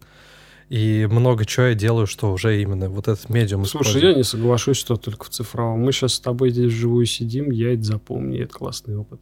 Хорошо, но вот э, в целом у тебя Он нету... у тебя становится цифровым, когда ты пытаешься взаимодействие двух людей, вот как нас с тобой, сидящих здесь и смотрящих в глаза друг другу, в том или ином виде, ну, продать большему количеству людей. Вот на этом качественном переходе ты, да, ты и теряешь. Нет, у меня это я немножечко Так вот тебе не кажется, что все цифровое, оно вот про это вот, когда нет, ты нет, что-то нет, нет, маленькое подожди. сделанное, хочешь типа сказать, а вот, а вот вот этим также могут воспользоваться еще миллионы людей, хотя на самом деле это не так. Они не могут вот так же воспользоваться. Нет, а есть же вещи, которые уже не, не подразумевают даже никакого личного взаимодействия. Просто ты можешь создать цифровую нечто, и это цифровое нечто свою жизнь приобретает, и оно не подразумевает под собой никакой физической э, основы. Собственно, ты во многом... Э, а чем это от отличается? Занимался. Хороший вопрос. Вот э, мне интересна твоя перспектива. И это, собственно, я за это зацепился после вот твоего замечания про телефон, когда ты все время должен иметь вот это вот. Хоть это и рабочий момент, но при этом, я думаю, ты тоже понимаешь и в курсе, насколько это уже и не рабочий момент. Для многих людей общение всякой соцсети — это постоянное. Потом есть воронка контента, который ты потребляешь в Ютубе, там, подкасты, какие-нибудь там Netflix и так далее. И все больший процент жизни вот начинает зависеть от вот этого вот гаджета. У тебя какие вот ощущения вообще, соображения на эту тему? И особенно интересно с перспективы твоей работы, потому что она во многом связана или была с тем, чтобы в цифровом виде взаимодействовать с людьми и продавать им какие-то услуги. Слушай, ну прям вот в рабочем плане, наверное, мне меньше есть что сказать, да и, в принципе, менее интересно. Я с точки зрения жертвы тут сейчас пальчиками кавычки изображаю. а, вот этого всего изменения относительно фундаментального. Ну, как я тут уже успел вякнуть книги, они нам тоже, телевидение в том или ином виде, они уже позволяют нам вот это вот все сделать. По сути, мозг отключить. Либо, наоборот, оказаться в каком-то другом мире. Это номер раз. Номер два, если говорить про мое личное, я, например, совершенно не умею поддерживать контакт с людьми посредством электронных вещей. Вот Skype, телефон — это вообще не мое. Я, я не умею, я не понимаю. У меня есть только один, наверное, друг, с которым... Мы с ним видимся регулярно, то есть мы с ним видимся не реже, чем там раз, наверное, в пару недель. А, когда мы прям реально там где-то физически пересекаемся и что-то вместе делаем, ну, тот же, с которым мы на дачу выезжаем, да, то есть там очень качественное общение, потому что вы два дня, там, не знаю, дрова вместе пилите, проводку переделываете в доме и что-то вот такое вот. Поэтому такое довольно вроде бы редкое общение, на самом деле, оно позволяет очень хороший контакт поддерживать. У меня есть офигенные друзья, знакомые, а, ну, например, в Питере я с одним чуваком познакомился. С ним вообще прекрасно время проводить. Мы с ним рубимся в Xbox у него дома, там, не знаю, ходим а, пожрать вместе, трендим о всем. Очень приятный человек, мне с ним кайфово. А, но когда я не приезжаю в Питер, ну, я, я не понимаю, я могу написать, типа, сказать, Леш, что там, как дела? Блять, это все не то. Ты знаешь, это вот как э, с родителями по скайпу у меня очень формально получается общаться. И я вот не могу так, да. Влюблен был по скайпу с девушкой своей, когда там в разных местах. Это вообще не то. Вот я не умею с людьми поддерживать связь удаленно. Вот сейчас еще был период ковидлы, и я не, многих не видел по паре месяцев пипец, я чувствую, как теряю связь с людьми. Да? У меня есть, например, э, какая-то, с одной стороны, мало знакомая знакомая, но которая там, не знаю, очень хорошо почему-то ко мне относится, и она такая говорит, слушай, ну, ты как будешь в Питере, у меня всегда есть билеты в Мариинку халявные, я тебя обязательно свожу. Я ее не могу увидеть с осени прошлого года, или там, когда в последний раз был в Питере, мы смогли пересечься. Я понимаю, что вот эта вот связь, она иссякает просто иссякает, при том, что она, эта связь, господи, не подумайте что-нибудь не того, мне очень нравится, прикольная девчонка, очень интересная, она политолог по образованию, у нее можно э, там какие-то просто спросить не с точки зрения обывательского момента, а там, не знаю, вот, а почему, а почему, например, э, Англия не помогла русской императорской семье, да, там, в 17 году, и она тебе про это рассказывает. А я не могу, ну я же не могу и в телеграмчике написать и сказать, слушай, а тут у меня еще вопрос такой, короче, что, как ты думаешь, вот там Путин сейчас, он единолично страной управляет, или у них там все-таки какая-то когорта ребят? Да, ну ты не можешь это спросить. Вот, и меня это очень сильно гнетет. Я часто с этим сталкиваюсь, когда я последние, наверное, пару лет стал еще более свободен, чем до этого. Я стараюсь максимально с людьми пересекаться и куда-то ходить. Мне с ними очень нравится встречаться. Но, сука, вот я, в принципе, не могу в дистанционное общение. Телефон, скайп. Поэтому, когда ты говоришь, что оно будет... Вот я, например, не могу. Может быть, с одной стороны, это значит, что я окажусь изгоем, если оно там еще быстро э, трансформируется. Ты просто предполагаешь, что это на нашей жизни произойдет, а не факт. Нет, нет, я просто уже... Ну, как-то это, это, это уже не, не то, что меня. это произойдет, это уже есть. Вот. Вопрос именно степени. И mm. тут, окей, ты говоришь... Ну, нет, ты так сказал, как будто это будет какая-то более качественная форма, и то, что личные встречи станут а там на порядок более редким, более редким ну, явлением. я предполагаю, что это будет, опять же, если мы просто все, все себя не убьем или у нас не останется mm-hmm. ресурсов. Не, я понял твой вопрос, готов дальше э, ответить. Э, вот да, мне, я хотел тебя просто да, поднаправить, что окей, про общение понятно, mm-hmm. но это все-таки один момент. То есть ты заведомо говоришь о я просто Связи немножко между людьми. скепсиса пытаюсь добавить к тому, что ты сказал, что вот, мол, это неотвратимо, и оно точно будет. Ну, не будет, например, у меня, я потому что не умею так. Ну, окей, нет, ты например. говоришь э, Думаю, про аспект общения. Тут я тебя поддерживаю, на самом деле, потому что я тоже, при том, что у меня есть друзья за границей и в других городах в России, я не поддерживаю с ними связь практически дистанционно. Мне тоже это как-то некомфортно. Но мне неудобно бывает писать по человеку просто раз в месяц. Я ему ничего не писал в месяц, и тут вот я ему пишу. И как это вот? Ну, это, я согласен, это не то. но при этом я очень много потребляю цифрового контента. То есть, в принципе, первая там вещь, которое делать с утра, это включается комп, либо там ты лезешь в телефон, и последнее, Ну, окей, что у ты тебя делаешь... другой, у тебя другой дурман. Ну вот, и я Раньше тебя- там были книги, радио, телевизор, театр, что ну сейчас у тебя вот он такой, и он внимание с вышеперечисленных к себе. Ну был какой-то там переход от э, радио к телевидению. Ну сейчас еще один такой. Я, Ну, я, ты же понимаешь, я, насколько я не что считаю, это что это какой-то качественно... коренной перелом. э, Это другой масштаб Почему ты перемен. думаешь, что это другой масштаб? Потому что те вещи, которые ты перечислил, они имеют определенные рамки взаимодействия. Точнее, рамки влияния на нашу жизнь. А- Почему телек имеет... а, у телек, там, не знаю, в 90-х имел меньше влияния на жизнь. Что, по-твоему, сейчас дети в планшетах зависают меньше времени, чем они это делали в телевизоре в 90-х?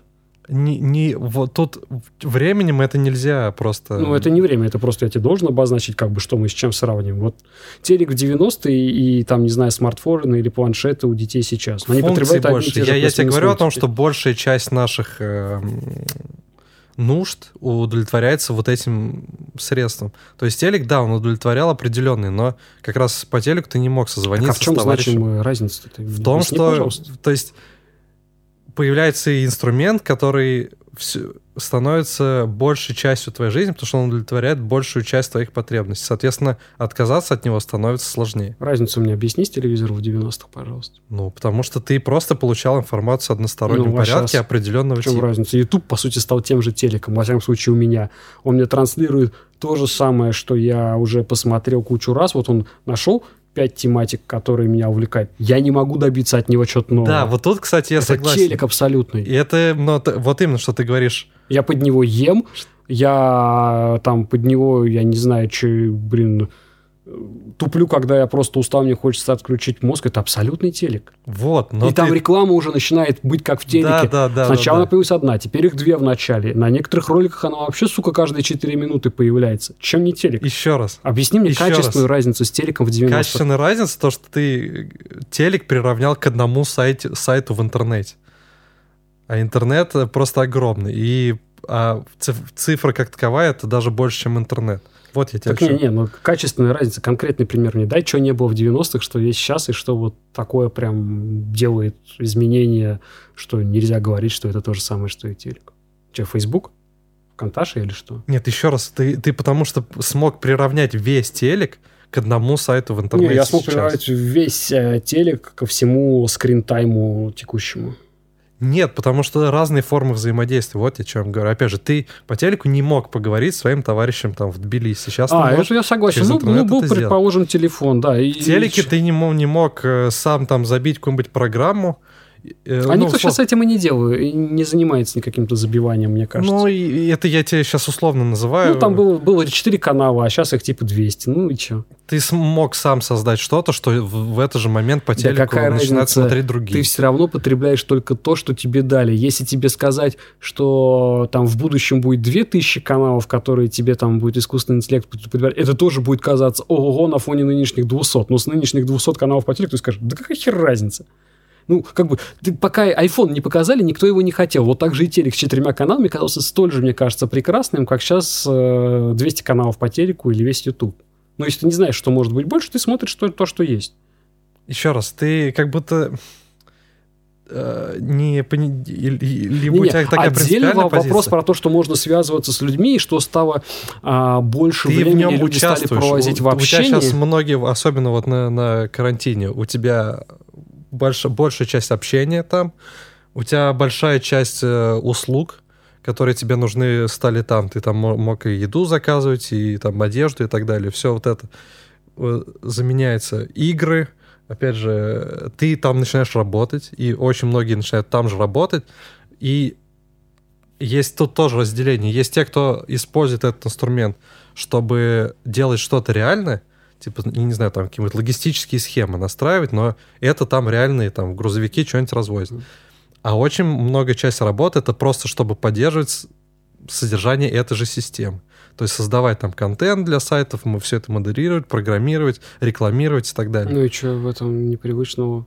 То есть я тебе говорю о том, что опять же, вот со, со сравнением с телеком, Слушай, ты ну, понимаешь единственное разницу? относительно качественное изменение, ну хотя не качественное, это просто количество времени, которое люди проводят в общении а, друг с другом а, в то время, пока они не вот типа на расстоянии видимости друг от друга. То есть раньше, да, можно было позвонить, но, естественно, звонки по телефону, наверное, хотя бы, мне кажется, раньше народ мог, наверное, десятками минут в день говорить по стационарному телефону. То есть я не вижу здесь какой-то принципиального изменения, принципиального перелома. Услуги, слушай, ну ты как э, жрал, просто в магазин ходил, сейчас ты можешь заказать доставку. Ну в чем принципиальное изменение? Его нет, на мой взгляд.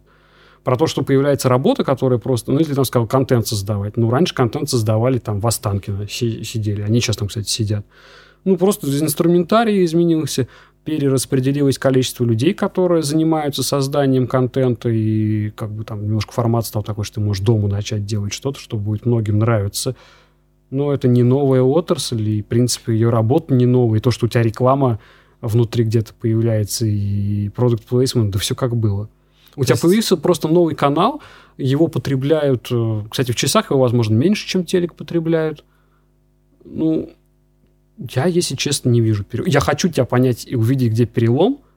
Вот объясни мне, но, по-моему, его здесь нету. Это нам все кажется, что, ну, знаешь, блин, вот я говорю, это как переключение с радио на телевизор. Тоже думали, там вообще, ты представляешь, вот ни хера не поменялось в этом плане 90-х. Мы смотрели картинку движущуюся, и сейчас смотрим движущуюся картинку. Ну, на экранах причем. А тогда не было картинки, Блин, был только звук, остался звук и картинка. Разницу, вот я тебе это описал. и то, мне кажется, больше перелом. Я тебе описал разницу. Какую? Там ты воспринимал, ты просто был... э, Здесь то же самое, ты- по-моему. Здесь ты его сам создаешь, и, и ты его участвуешь во многих процессах.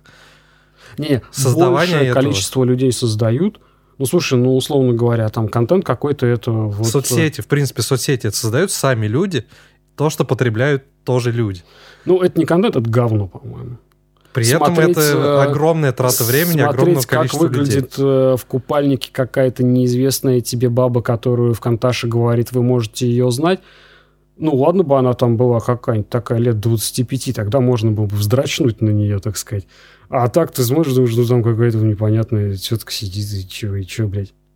Охуенный контент, блядь. Ну, контент это хоть что-то, что хоть интерес вызывает. Блин, еще раз. э, В принципе, ты ответил на мой вопрос. Все, вся твоя позиция, она как бы самая, самая Не, слушай, я весь человек вот этой вот всей штуки. Ты, кстати, спрашивал, еще как с точки зрения человека, который внутри индустрии находится. Да. Блин, да, нас вообще пипец эксплуатируют. Как это YouTube, блин, на самом деле я не хочу смотреть столько. Я смотрю, наверное, его сейчас часа по два в день. Я не хочу его столько смотреть, сколько я его смотрю. Вот, я вот, прекрасно вот. понимаю, что все это делается с помощью обыкновенных вот, ну, механик, когда они просто под- под- подбирают, как им нужно себя вести так, чтобы мы максимально времени проводили там в Ютубе, в Конташе, в Фейсбуке, Твиче и где еще. Ну, нас просто пользуют.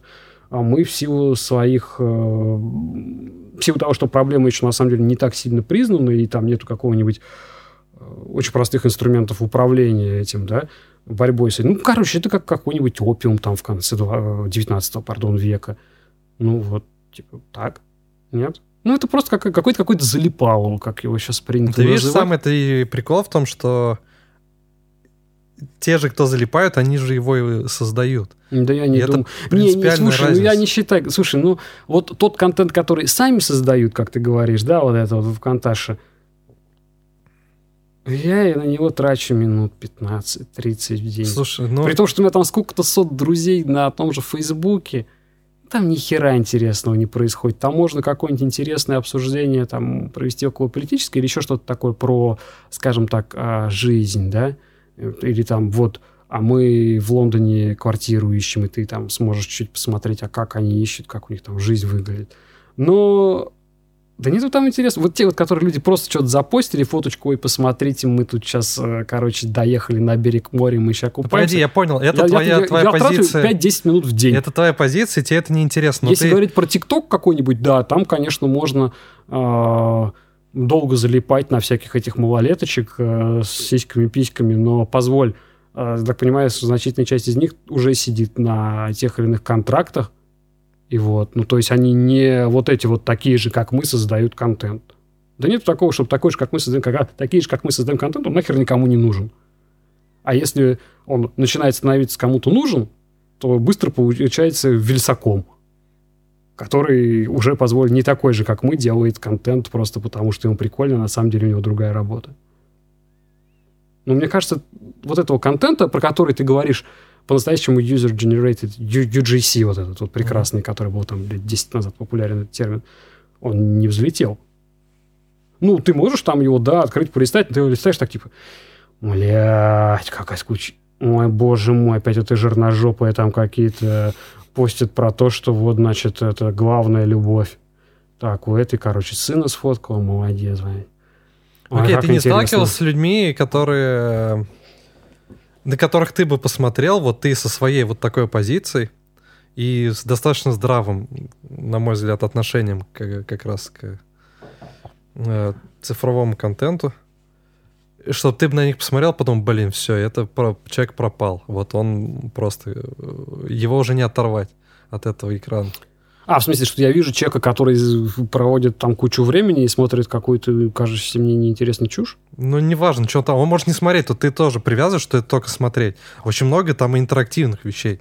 А, ну, игры, игры какие-нибудь да, казуальные, и, да, и да, заканчивая да. всем остальным. Очень много всяких Так, а разных... в чем вопрос, да, я хорошо, если могу такого человека представить? Ты не наблюдаешь э, какого-то тенденции, тренда, что это именно условно так называем, в каком смысле это, если цинично смотреть, это момент такого естественного отбора, то что те, кто слабые, у которых нету своего эм, стержня, который позволяет им выбирать, что они хотят делать, когда и как, и оно их засасывает просто, вот ты теперь будешь Слушай, я как человек, который вот не системы. имеет своего стержня, позволяя мне выбирать, отвечаю, во-первых, это норм, нам, нам там прикольно, во-вторых, блин, то же самое, это то же самое, что и книги веками ранее, тебе не кажется? Ну, почитай каких-нибудь э, э, там вот этих вот прекрасных Достоевских классиков, они там все время какие-то книги читают, потому что им нехрена делать. Вот я точно такой же. Я думаю, что большинство людей точно такие. Хочется убить время. Думать сложно. Вот у меня еще такая концепция, про которую мы не говорили, может, и заходит, что люди вообще не любят брать ответственность за свою жизнь. Они даже не понимают, во-первых, что это нужно сделать, и что ты, если просто живешь, то это ответственности никакой. Я вроде как на втором этапе, я понимаю, что надо бы взять. Но третий этап взять и что-то сделать, я как бы не могу к нему перейти. Так вот, людям нужно время убивать для того, чтобы, не, не знаю, не думать о проблемах, не думать о плохом. Раньше убивали книгами, сейчас вот этим. Ой, ну там, наверное, тоже какие-нибудь стишки писал user-generated content в 19 веке. И анекдоты рассказывали про Кузьму Прудкову, и вообще бабки вот сидят у подъезда и трепятся. Это не user-generated контент. Ой, пошла пизда, посмотри, какая жопа голая, почти проветривает там у себя все. Это же user-generated контент и социальная сеть просто на лавке у дома. Все, ну, блин, я, короче, я иногда люблю очень набросить. Вот сейчас я набрасываю. Так. Но, может быть, в этом есть какое-то справедливое зерно, что я не вижу никакого качества. Люди абсолютно одни и те же. Вот э, недавно я в газете «Коммерсант» читал про... Э, блин, кто же это был? Один из русских великих писателей, Тургенев. Блин, а может не Тургенев? Ну, короче, кто-то из дворянского рода, там, ну, обедневшего и как вокруг них им там наследство доставались, и вот там все то же самое было. Эти дворяне там просто ебали дворовых девок подряд, потом устраивали жизнь. Э, они назначали, когда ленились, управлять сами своим хозяйством а, бесконечных управляющих, которые просто деньги тырили.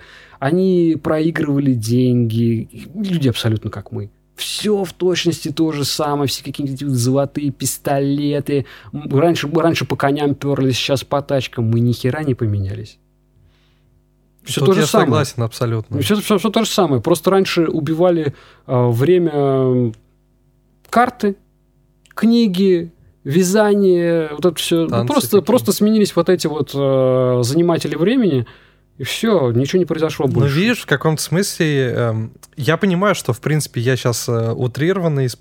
э, иллюстрирую позицию абсолютно, которая была вечная, это вот этого старпера, который боится перемен. И говорит, вот типа, вот у нас было хорошо, а то, что там дальше будет, это пипец, все, это уже не жизнь, так нельзя. Но она, э, возможно, отчасти оправдана тем как раз, что те вещи, о которых ты говоришь, оно всегда подразумевало какую-то отличность контекста, что ли, так это назовем. То есть э, да, заняться э, там картами условно, тебе надо было там поехать, кому-то в гости прийти э, там, или там в какой-нибудь салон, не, ну что-то просто стало попроще. Временные затраты чутка сократились. Так сократились. И, ну. если возвращаться к идее, то, что зачем это все, это чтобы кайфовать, просто наслаждаться. А для меня, я бы это еще, и я на этот вопрос отвечал по-своему именно процессом. Ты как бы наслаждаться просто процессом наслаждения в каком-то смысле. А если процесс в конечном итоге становится примерно одинаковый, при том, что вроде бы, как мы говорим, э, вот это инструмент интернета и цифровизации позволяет нам удовлетворять много разных потребностей, при этом процесс начинает походить э, один на другой, и они очень мало чем начинают отличаться.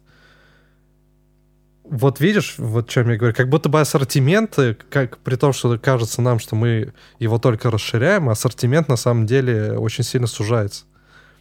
Тех процессов и тех разных э, контекстов, которыми ты можешь насладиться. Слушай, ну я с тобой не согласен. Потому я, что смотри, слушай, вот посмотреть... я вот вроде бы не совсем тупой, но я до сих пор очень слабо понимаю, к чему ты клонишь? Я, я, короче, я не вижу того. Хорошо, давай так, давай так, смотри. А, от обратного пойдем. Ты много путешествовал. Сколько стран ты посетил? Ты можешь сейчас примерно прикинуть? Ну, наверное, штук 30. Сколько ты времени в сумме провел в путешествиях за там, последние лет 10? Я полагаю, что ты последние лет 10 больше всего путешествовал. Ну, может, года два суммарно. Угу. Наверное. Наверное. Это много. Год, ну, больше года, наверное, меньше двух. А ты можешь по- объяснить, что тебя вот э, что что тобой движет вот в этом? Ну, наверное, процессе? потому что я чувствую себя живым, когда путешествую. Мне интересно. Мне интересен каждый следующий день. Мне нравится в процессе. Сидеть дома мне не нравится. Ну, не так нравится, совершенно не то. Я как бы не могу путешествовать постоянно, я устаю через две недели очень сильно, через месяц уже прям понимаю, что все, надо вернуться дома и отлежаться месяц.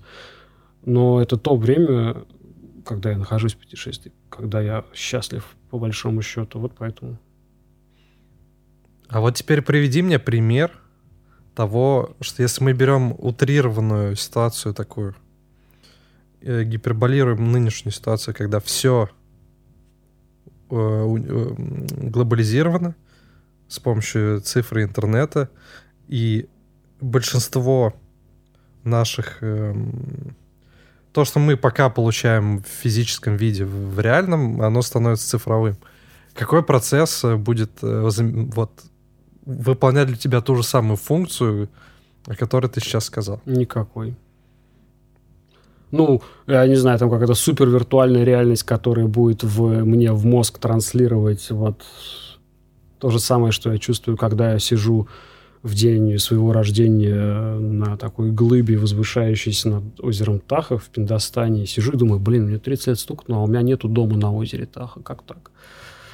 Или, не знаю, когда я на берегу, видимо, Атлантического океана приехал, а там какие-то безумные краски, жутко яркие, несмотря на то, что небо тучами заволокло, и там какие-то цвета, цвета, и ветер сильный, и волна идет а, с океана. Ну, это никак ничем невозможно заменить, только если вот просто уже нейроны там каким-то образом научат щекотать, чтобы они в точности то же самое мне давали. А, так нравящиеся мне Барселона нравится морем, потому что это меня очень сильно расслабляет и успокаивает. По сравнению там, вот лес меньше намного просто другого порядка явления. То есть, чтобы отдохнуть, мне нужно на море посидеть. Это ну, так вот невозможно заметить. Что... Нет, тут можно сказать, что можно просто что-нибудь закинуться, да, и там будет и море, и вообще все, что есть, и всего, чего нет. Ну, я этим не занимаюсь.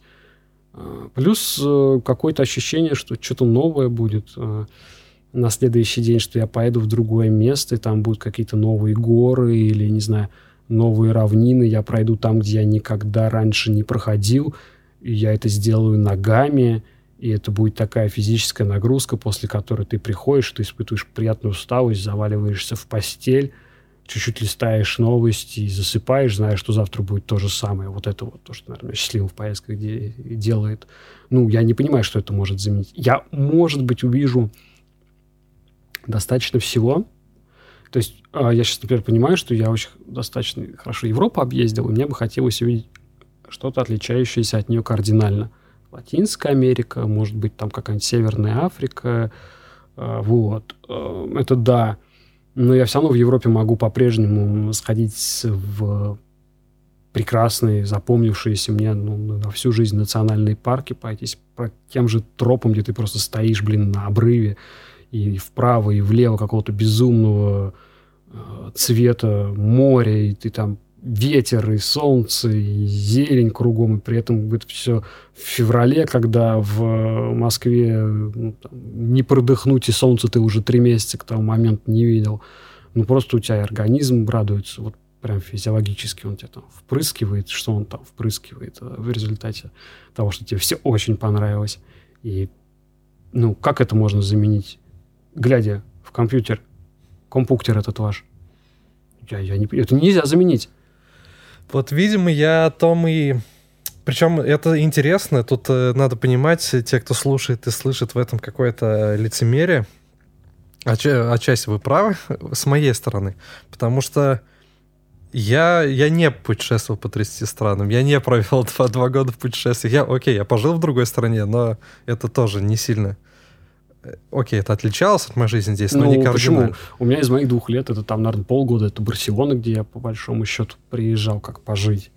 Ну, вот я вот. вот, окей, я к тому, что я не образец совсем человека, который наслаждается жизнью именно в физическом ее реальном проявлении я, во-первых, в принципе, не так часто умею реально наслаждаться, а во-вторых, это часто все-таки связано как раз с э, цифровым каким-то измерением, так скажем. Переживания созданные или, ну да, пережитые в или посредством интернета. Вот но, видимо, через меня в каком-то смысле говорит вот эта идея, поскольку я достаточно часто свой, свой мозг, свой думательный аппарат как бы так сдаю случайным мыслям, так сказать, в аренду, и просто что-то залетает, и я это думаю, и как-то вот э, вывожу из этого какие-то э, идеи. То, что пока, по крайней мере, мне так кажется, вот мы очень уверенно идем в сторону вот этой цифровизации, пока у нас есть инструмент физически вот это тело, которое воспринимает именно физический аспект э, реальный окружающий нас, надо им пользоваться и наслаждаться, собственно, тем, что оно есть.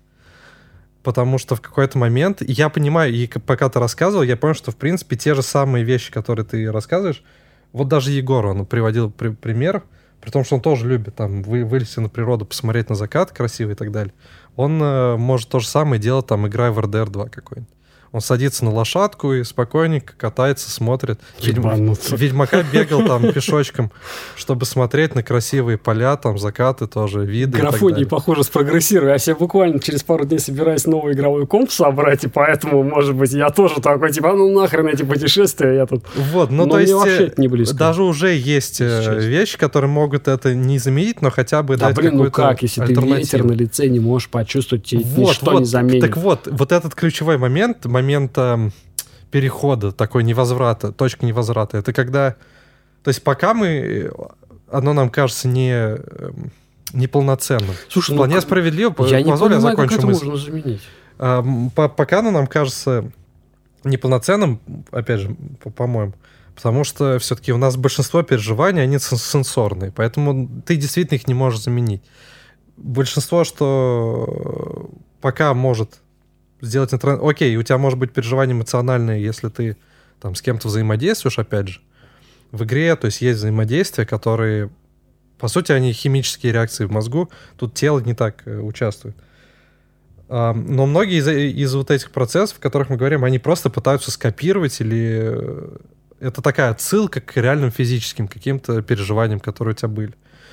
И вот тоже момент интересный. Сейчас будет э, все больше наблюдений, мне кажется, исследований на тему того, что вот дети, которые сейчас прям с ранних лет в экране и у, в нем существуют вот в этом пространстве, и особенно те, у которых, э, я не знаю, по каким-то там жизненным причинам не было достаточно реальных взаимодействий, а у них реально все происходило в основном в экране, они как раз будут очень... Ну, и уже есть примеры, когда там начал порно смотреть там с э, ранних лет. у, у тебя нету, у тебя реакцию уже не вызывает ничего, что ты из этого видишь. То есть ты настолько диссенсоризация происходит, что тебе надо все больше, больше, больше, там какой-нибудь супер вообще извращение, супер Слушай, трэш, чтобы хоть что-то почувствовать. Ну, порнуху я тоже начал смотреть до того, как начал ебаться, и что-то у меня нету вот этой вот вещи, про которую ты говоришь, что но потом нет, на нормальную такие, бабу не стоит. Да, такие вещи уже реально есть. То есть реально не, есть 13 так, так, так, это просто отклонения. Они, я думаю, точно такие же раньше были отклонения, и когда человек в книжках читал, и типа и тут я начинаю ласкать твои анальные губы, а потом в реальной жизни анальных губ нету, и как бы он такой, ну вот, тогда не, тогда не буду тебя трахать. Ну, короче, ну, блин. Но все равно это иллюстративно, в общем, процесс, вот о котором то, что я говорю... есть на настоящий момент, покуда, как ты верно отметил, нельзя вот подменить прямо ощущения, которые ты рецепторами получаешь, вот эти вот там, значит, чувства, которые нам даны, а это, ну, все, так, это все то же самое. Ну так смотри, а ты продолжи ситуацию, что чем больше ты при этом сидишь там, тем меньше ты получаешь этих реальных э, физических. Э, и то есть те отсылки, которые должны работать на тебя, потому что у тебя есть к чему отсылаться, уже перестают работать, что им не к чему отсылаться. Соответственно, они начинают э, просто зацикливаться сами на себя. То есть э, это вот как мета-юмор, мемы, вот это все. То есть это что-то вызывает реакцию, потому что ты об этом до этого узнал, но и первоисточника нету вот в виде реальных физических переживаний. И тогда должно появиться что-то новое, должно появиться какое-то качественно... Э, то есть произойдет цифровизация вообще и, эм, и индиви, индивидуума, что у него уже забудется, что такое там физические какие-то реакции, и будет чисто вот, э, вот эта вот внутренняя химия цифровых процессов. Окей, я понял, что я тебя вообще не понимаю. Вот я вынужден это признать, я не могу себе это... Я как бы понимаю, в каком Но это же научная фантастика. То есть, по сути, сейчас много... Ведешь разговор, ведешь мысль, но я совершенно не могу себе представить, как это может быть, поэтому я считаю это невозможным, и поэтому я не могу хоть что-то по этому поводу сказать, потому что, по-моему, это пока нереализуемо. Вот когда будет, как в некоторых кинофильмах, где реально тебе могут... Вот в какую-то отдельную... Смотри, нам, боже мой, ну это классика, нам весь э, мир, нам, как там, мир дан в ощущениях, если не ошибаюсь. Ощущения это, по сути, чувства. Вот те самые mm-hmm. там пять штук перечисленных. Ты можешь только через них.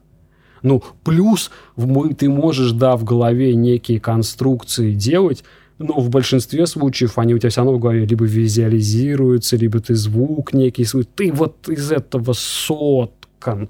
Так да, да, я, я тебе не, об этом вот, говорю. И так, я, и так вот, нет, ну ты говоришь, что может появиться что-то вообще отдельное от этого, ну, либо мы друг друга не поняли, потому что я говорю, что вот когда он научится напрямую воздействовать на эти некие рецепторы, либо в голове на то, что эти рецепторы там от них сигнал получает, тогда да, но это все равно будет некая эмуляция там того, что есть или того, что нет, через вот эти вот чувство, не через что-то другое. Так да, я тебе тоже... Э, как бы не получая информацию через звук, через глаз, через что-то еще, ты просто так... Нет, ты можешь в голове определенное свойство человека выдумать что-то, чего не существует, но оно у тебя все равно будет выдуманное визуализироваться и озвучиваться, и вот через вот эти вот а, чувства. То есть э, мы привязаны к этим чувствам, я не знаю, можем ли мы от них освободиться. Наверное, как Я и говорю, вот пока не наступит, но я... И мы не доживем точно, но я Предполагаю, опять же, если что-то кардинально не произойдет, э, вот эти пророчества в виде всяких книг, э, научной фантастики, там, фильмов и так далее, неизбежен вот этот порог перехода в какое-то другое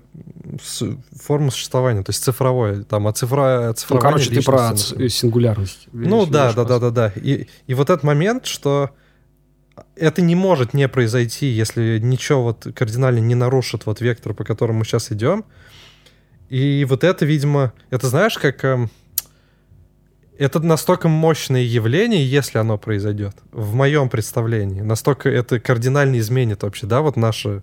То есть мы, как с тобой вот сейчас сидящие два человека, не можем существовать в контексте вот такого будущего, так сказать. Там нас таких не может быть.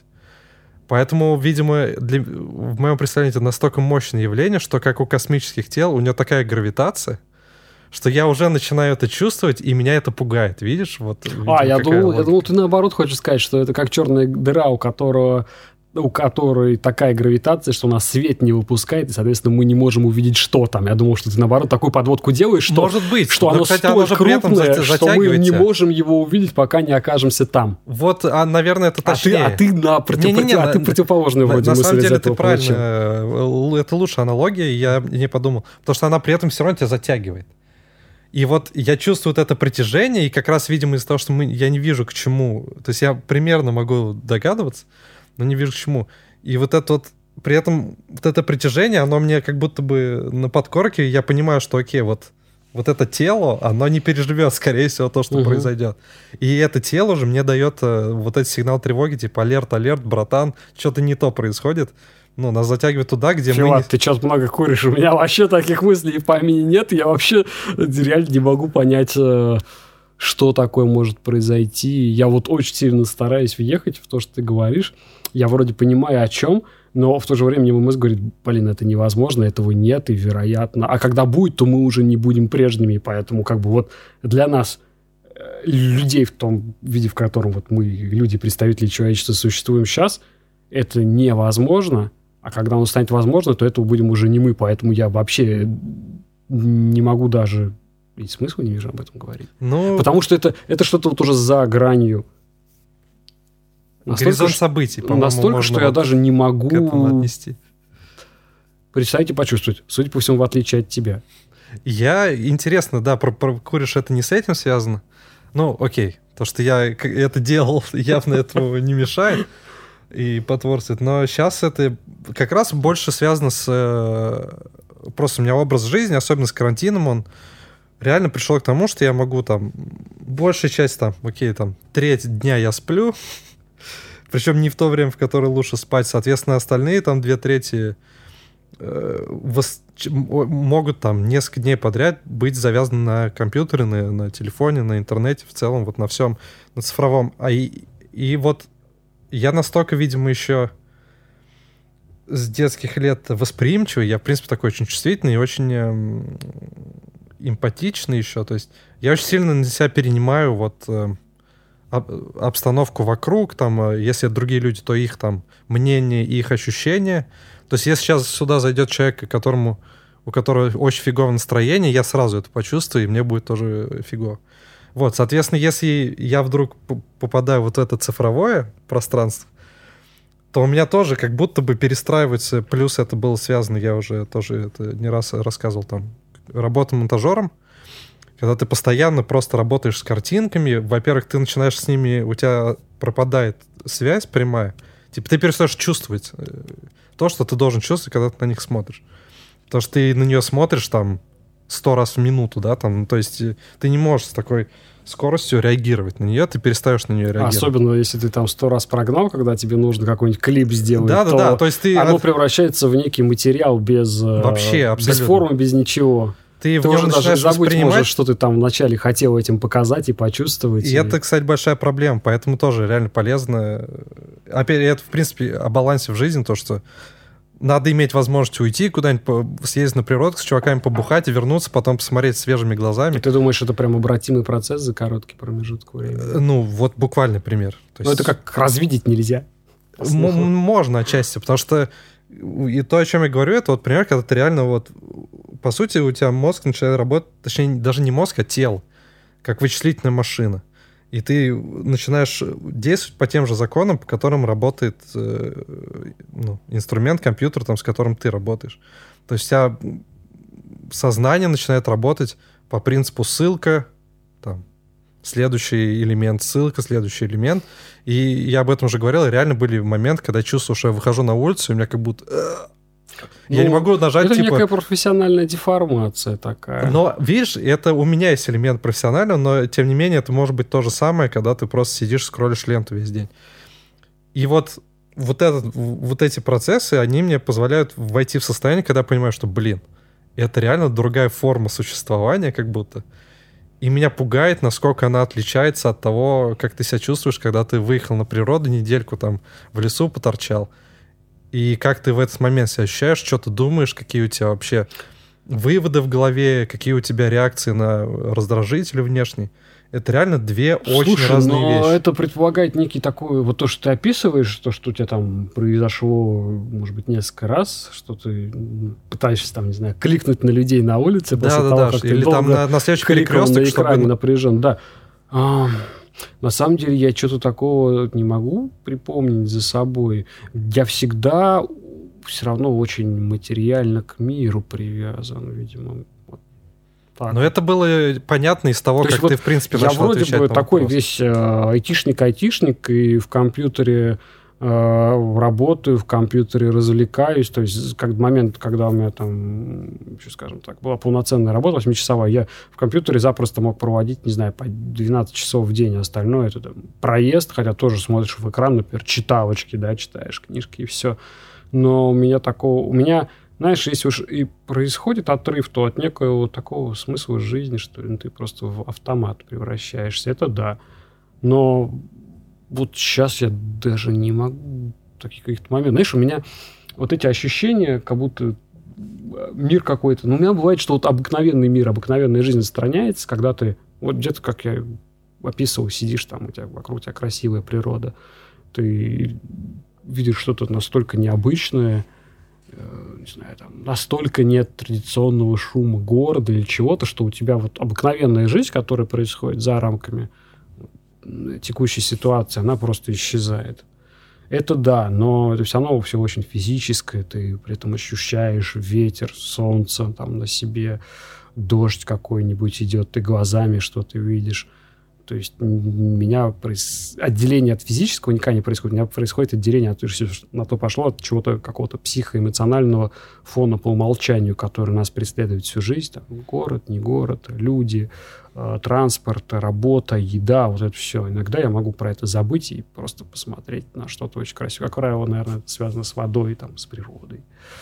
Но это не... Ну вот интересно, я тебя понимаю. Переходное что-то, о чем ты говоришь. У меня тоже такое есть, что... И, и я говорю, и особенно поэтому я могу отметить, насколько это разные вещи, когда там, я неделю сидел дома в основном, да, и все делал за компом и так далее, чем вот там несколько дней даже на природе, я, у меня очень сильно меняется восприятие, очень сильно. Я тоже забываю про все, то есть все те вещи, которые меня заботили там три дня назад за компом, и мне нужно было проверить там все чатики, мне нужно было залезть, полистать тут, тут новый пост, там что-то это.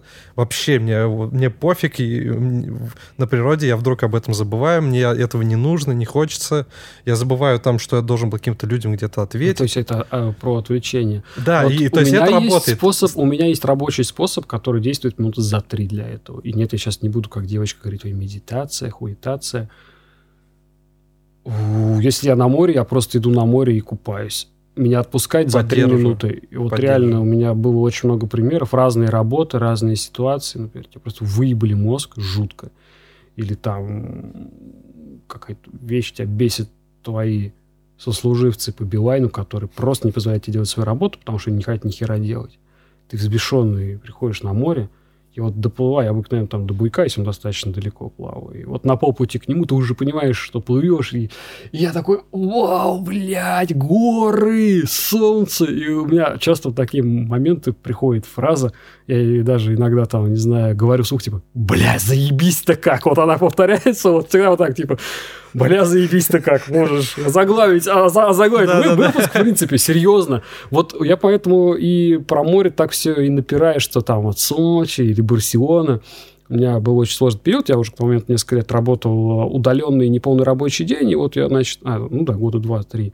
Я вот в эту компанию устраиваюсь в Барселоне, где нужно первые несколько месяцев провести, и там во-первых, нужно много говорить реально на английском, потому что далеко не все ребята русские и 8 часов работать очень непривычно после 4, и это в офисе 8 часов, а не 4 удаленно. В общем, очень тяжко. И ты еще, главное, только позавчера приехал вот в эту страну, ехал просто и сказал, там тебя будет ждать по такому-то адресу чувак, это будет твоя квартира на время, пока ты здесь. Ты вообще едешь в никуда.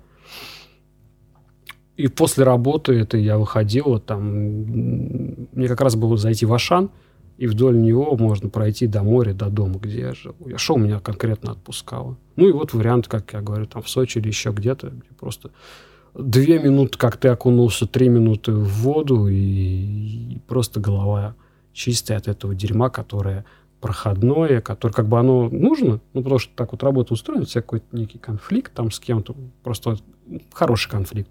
Ты борешься со средой, ты борешься с тем, что еще там что-то не сделано, и что нужно собрать людей и добиться результата, вот это вот все. А иногда конфликт плохой, потому что там люди говно. Э, вот это все очищает голову очень сильно, и буквально вот в моем случае за несколько минут. Вот такой вот очень реально работающий рецепт. Тут в лесу не работает. Ты идешь в большой лесопарк, а вот не работает почему-то. Я не лесной человек оказался. Но вот и все равно всегда какая-то физика. Ну, потому что а через ну, что мы с водой работает, э, очевидно, все-таки, что это прям сенсорное переживание очень сильное. Ну и, наверное, еще людей, потому что нету. Нет людей, нет построек. Ты, оказывается, это очень простой способ, потому что море, сука, еще не научились застраивать вот не научились застраивать море, поэтому, сидя, например, на берегу моря, ты садишься спиной ко всему вот этому человечеству. Там, они могут у тебя что-то порать, но если море качественное, то там либо ветер, либо волна заглушает их довольно, или они становятся неразборчивыми. А если ты подальше от воды, там вообще еще никого нет, и ты просто вот один на один остаешься. Даже если ты поворачиваешься, смотришь в сторону берега, ты все равно видишь там ни людей, ни автомобилей, как правило, а горы, солнце заходящее, облака какие-то. Ну, это, по сути, тебя отключает от нашего, от цивилизации. Поэтому, когда ты говоришь, что цивилизация даст какое-то отключение, хотя логично говорить, какое-то подключение, которое тебе даст ультимативно другой опыт в жизни, ну, пока это выглядит сами до тех пор, пока просто не начнут имитировать вот то же самое, что я сейчас получаю. То есть какое-то ультрасильное воздействие на наши органы чувств. При этом очевидно безопасное. Потому что ультрасильный ты час можно там в костер пойти ляг или еще что-то такое. А, но это будет ну, так, больненько, чреватенько. А тут может быть больненько, но откатывается как-то потом. Ты раз такой, очухиваешься, а ты живой. Ну, в, ну, пока вот это вот все, что, ой, там новая компьютерная эра, вот это вот все, ну, по-моему, это бушит. Мы точно так же встречаемся, мы точно так же тупим, просто мы теперь идем не в телевизоре, не, не в книжках. Я, блин, в детстве тупил в Сегу до хера времени. Какая разница? Ты говоришь, ой, дети сейчас вырастут. Я тупил в Сегу и в книжке. А, Че, какая разница? Они будут тупить в планшетике. И, ну, блин, а чем казуальные игрушки на Сеге отличаются от современных игрушек в планшетике? Ничем. Единственное, я с друзьями выходил во двор а, погулять, либо вообще с ними-то не общался, наверное. Ну, либо звонил. По-моему, такого особо не было. Ну, с друганом в основном с одним гуляли во дворе. А, ну, а сейчас они там больше в чатике. Но вообще не в чатике, как правило, говно по качеству. То есть это оно время заняло, но кардинально другого ощущения от общения. Я говорю, даже вот как по видеосвязи общаешься с людьми, я совершенно не получаю ничего такого, как с ними встретиться.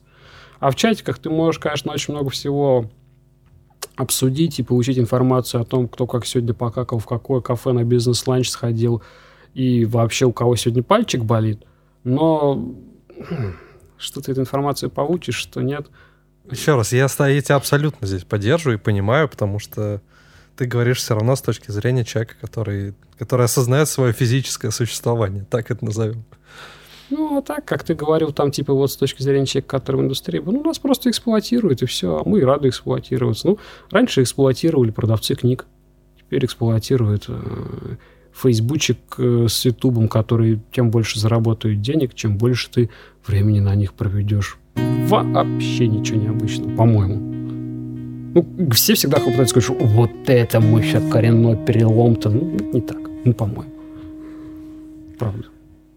И вот, чтобы завершить, э, у тебя не появилось какого-то другого ответа или что ты хочешь добавить к вопросу, зачем это все?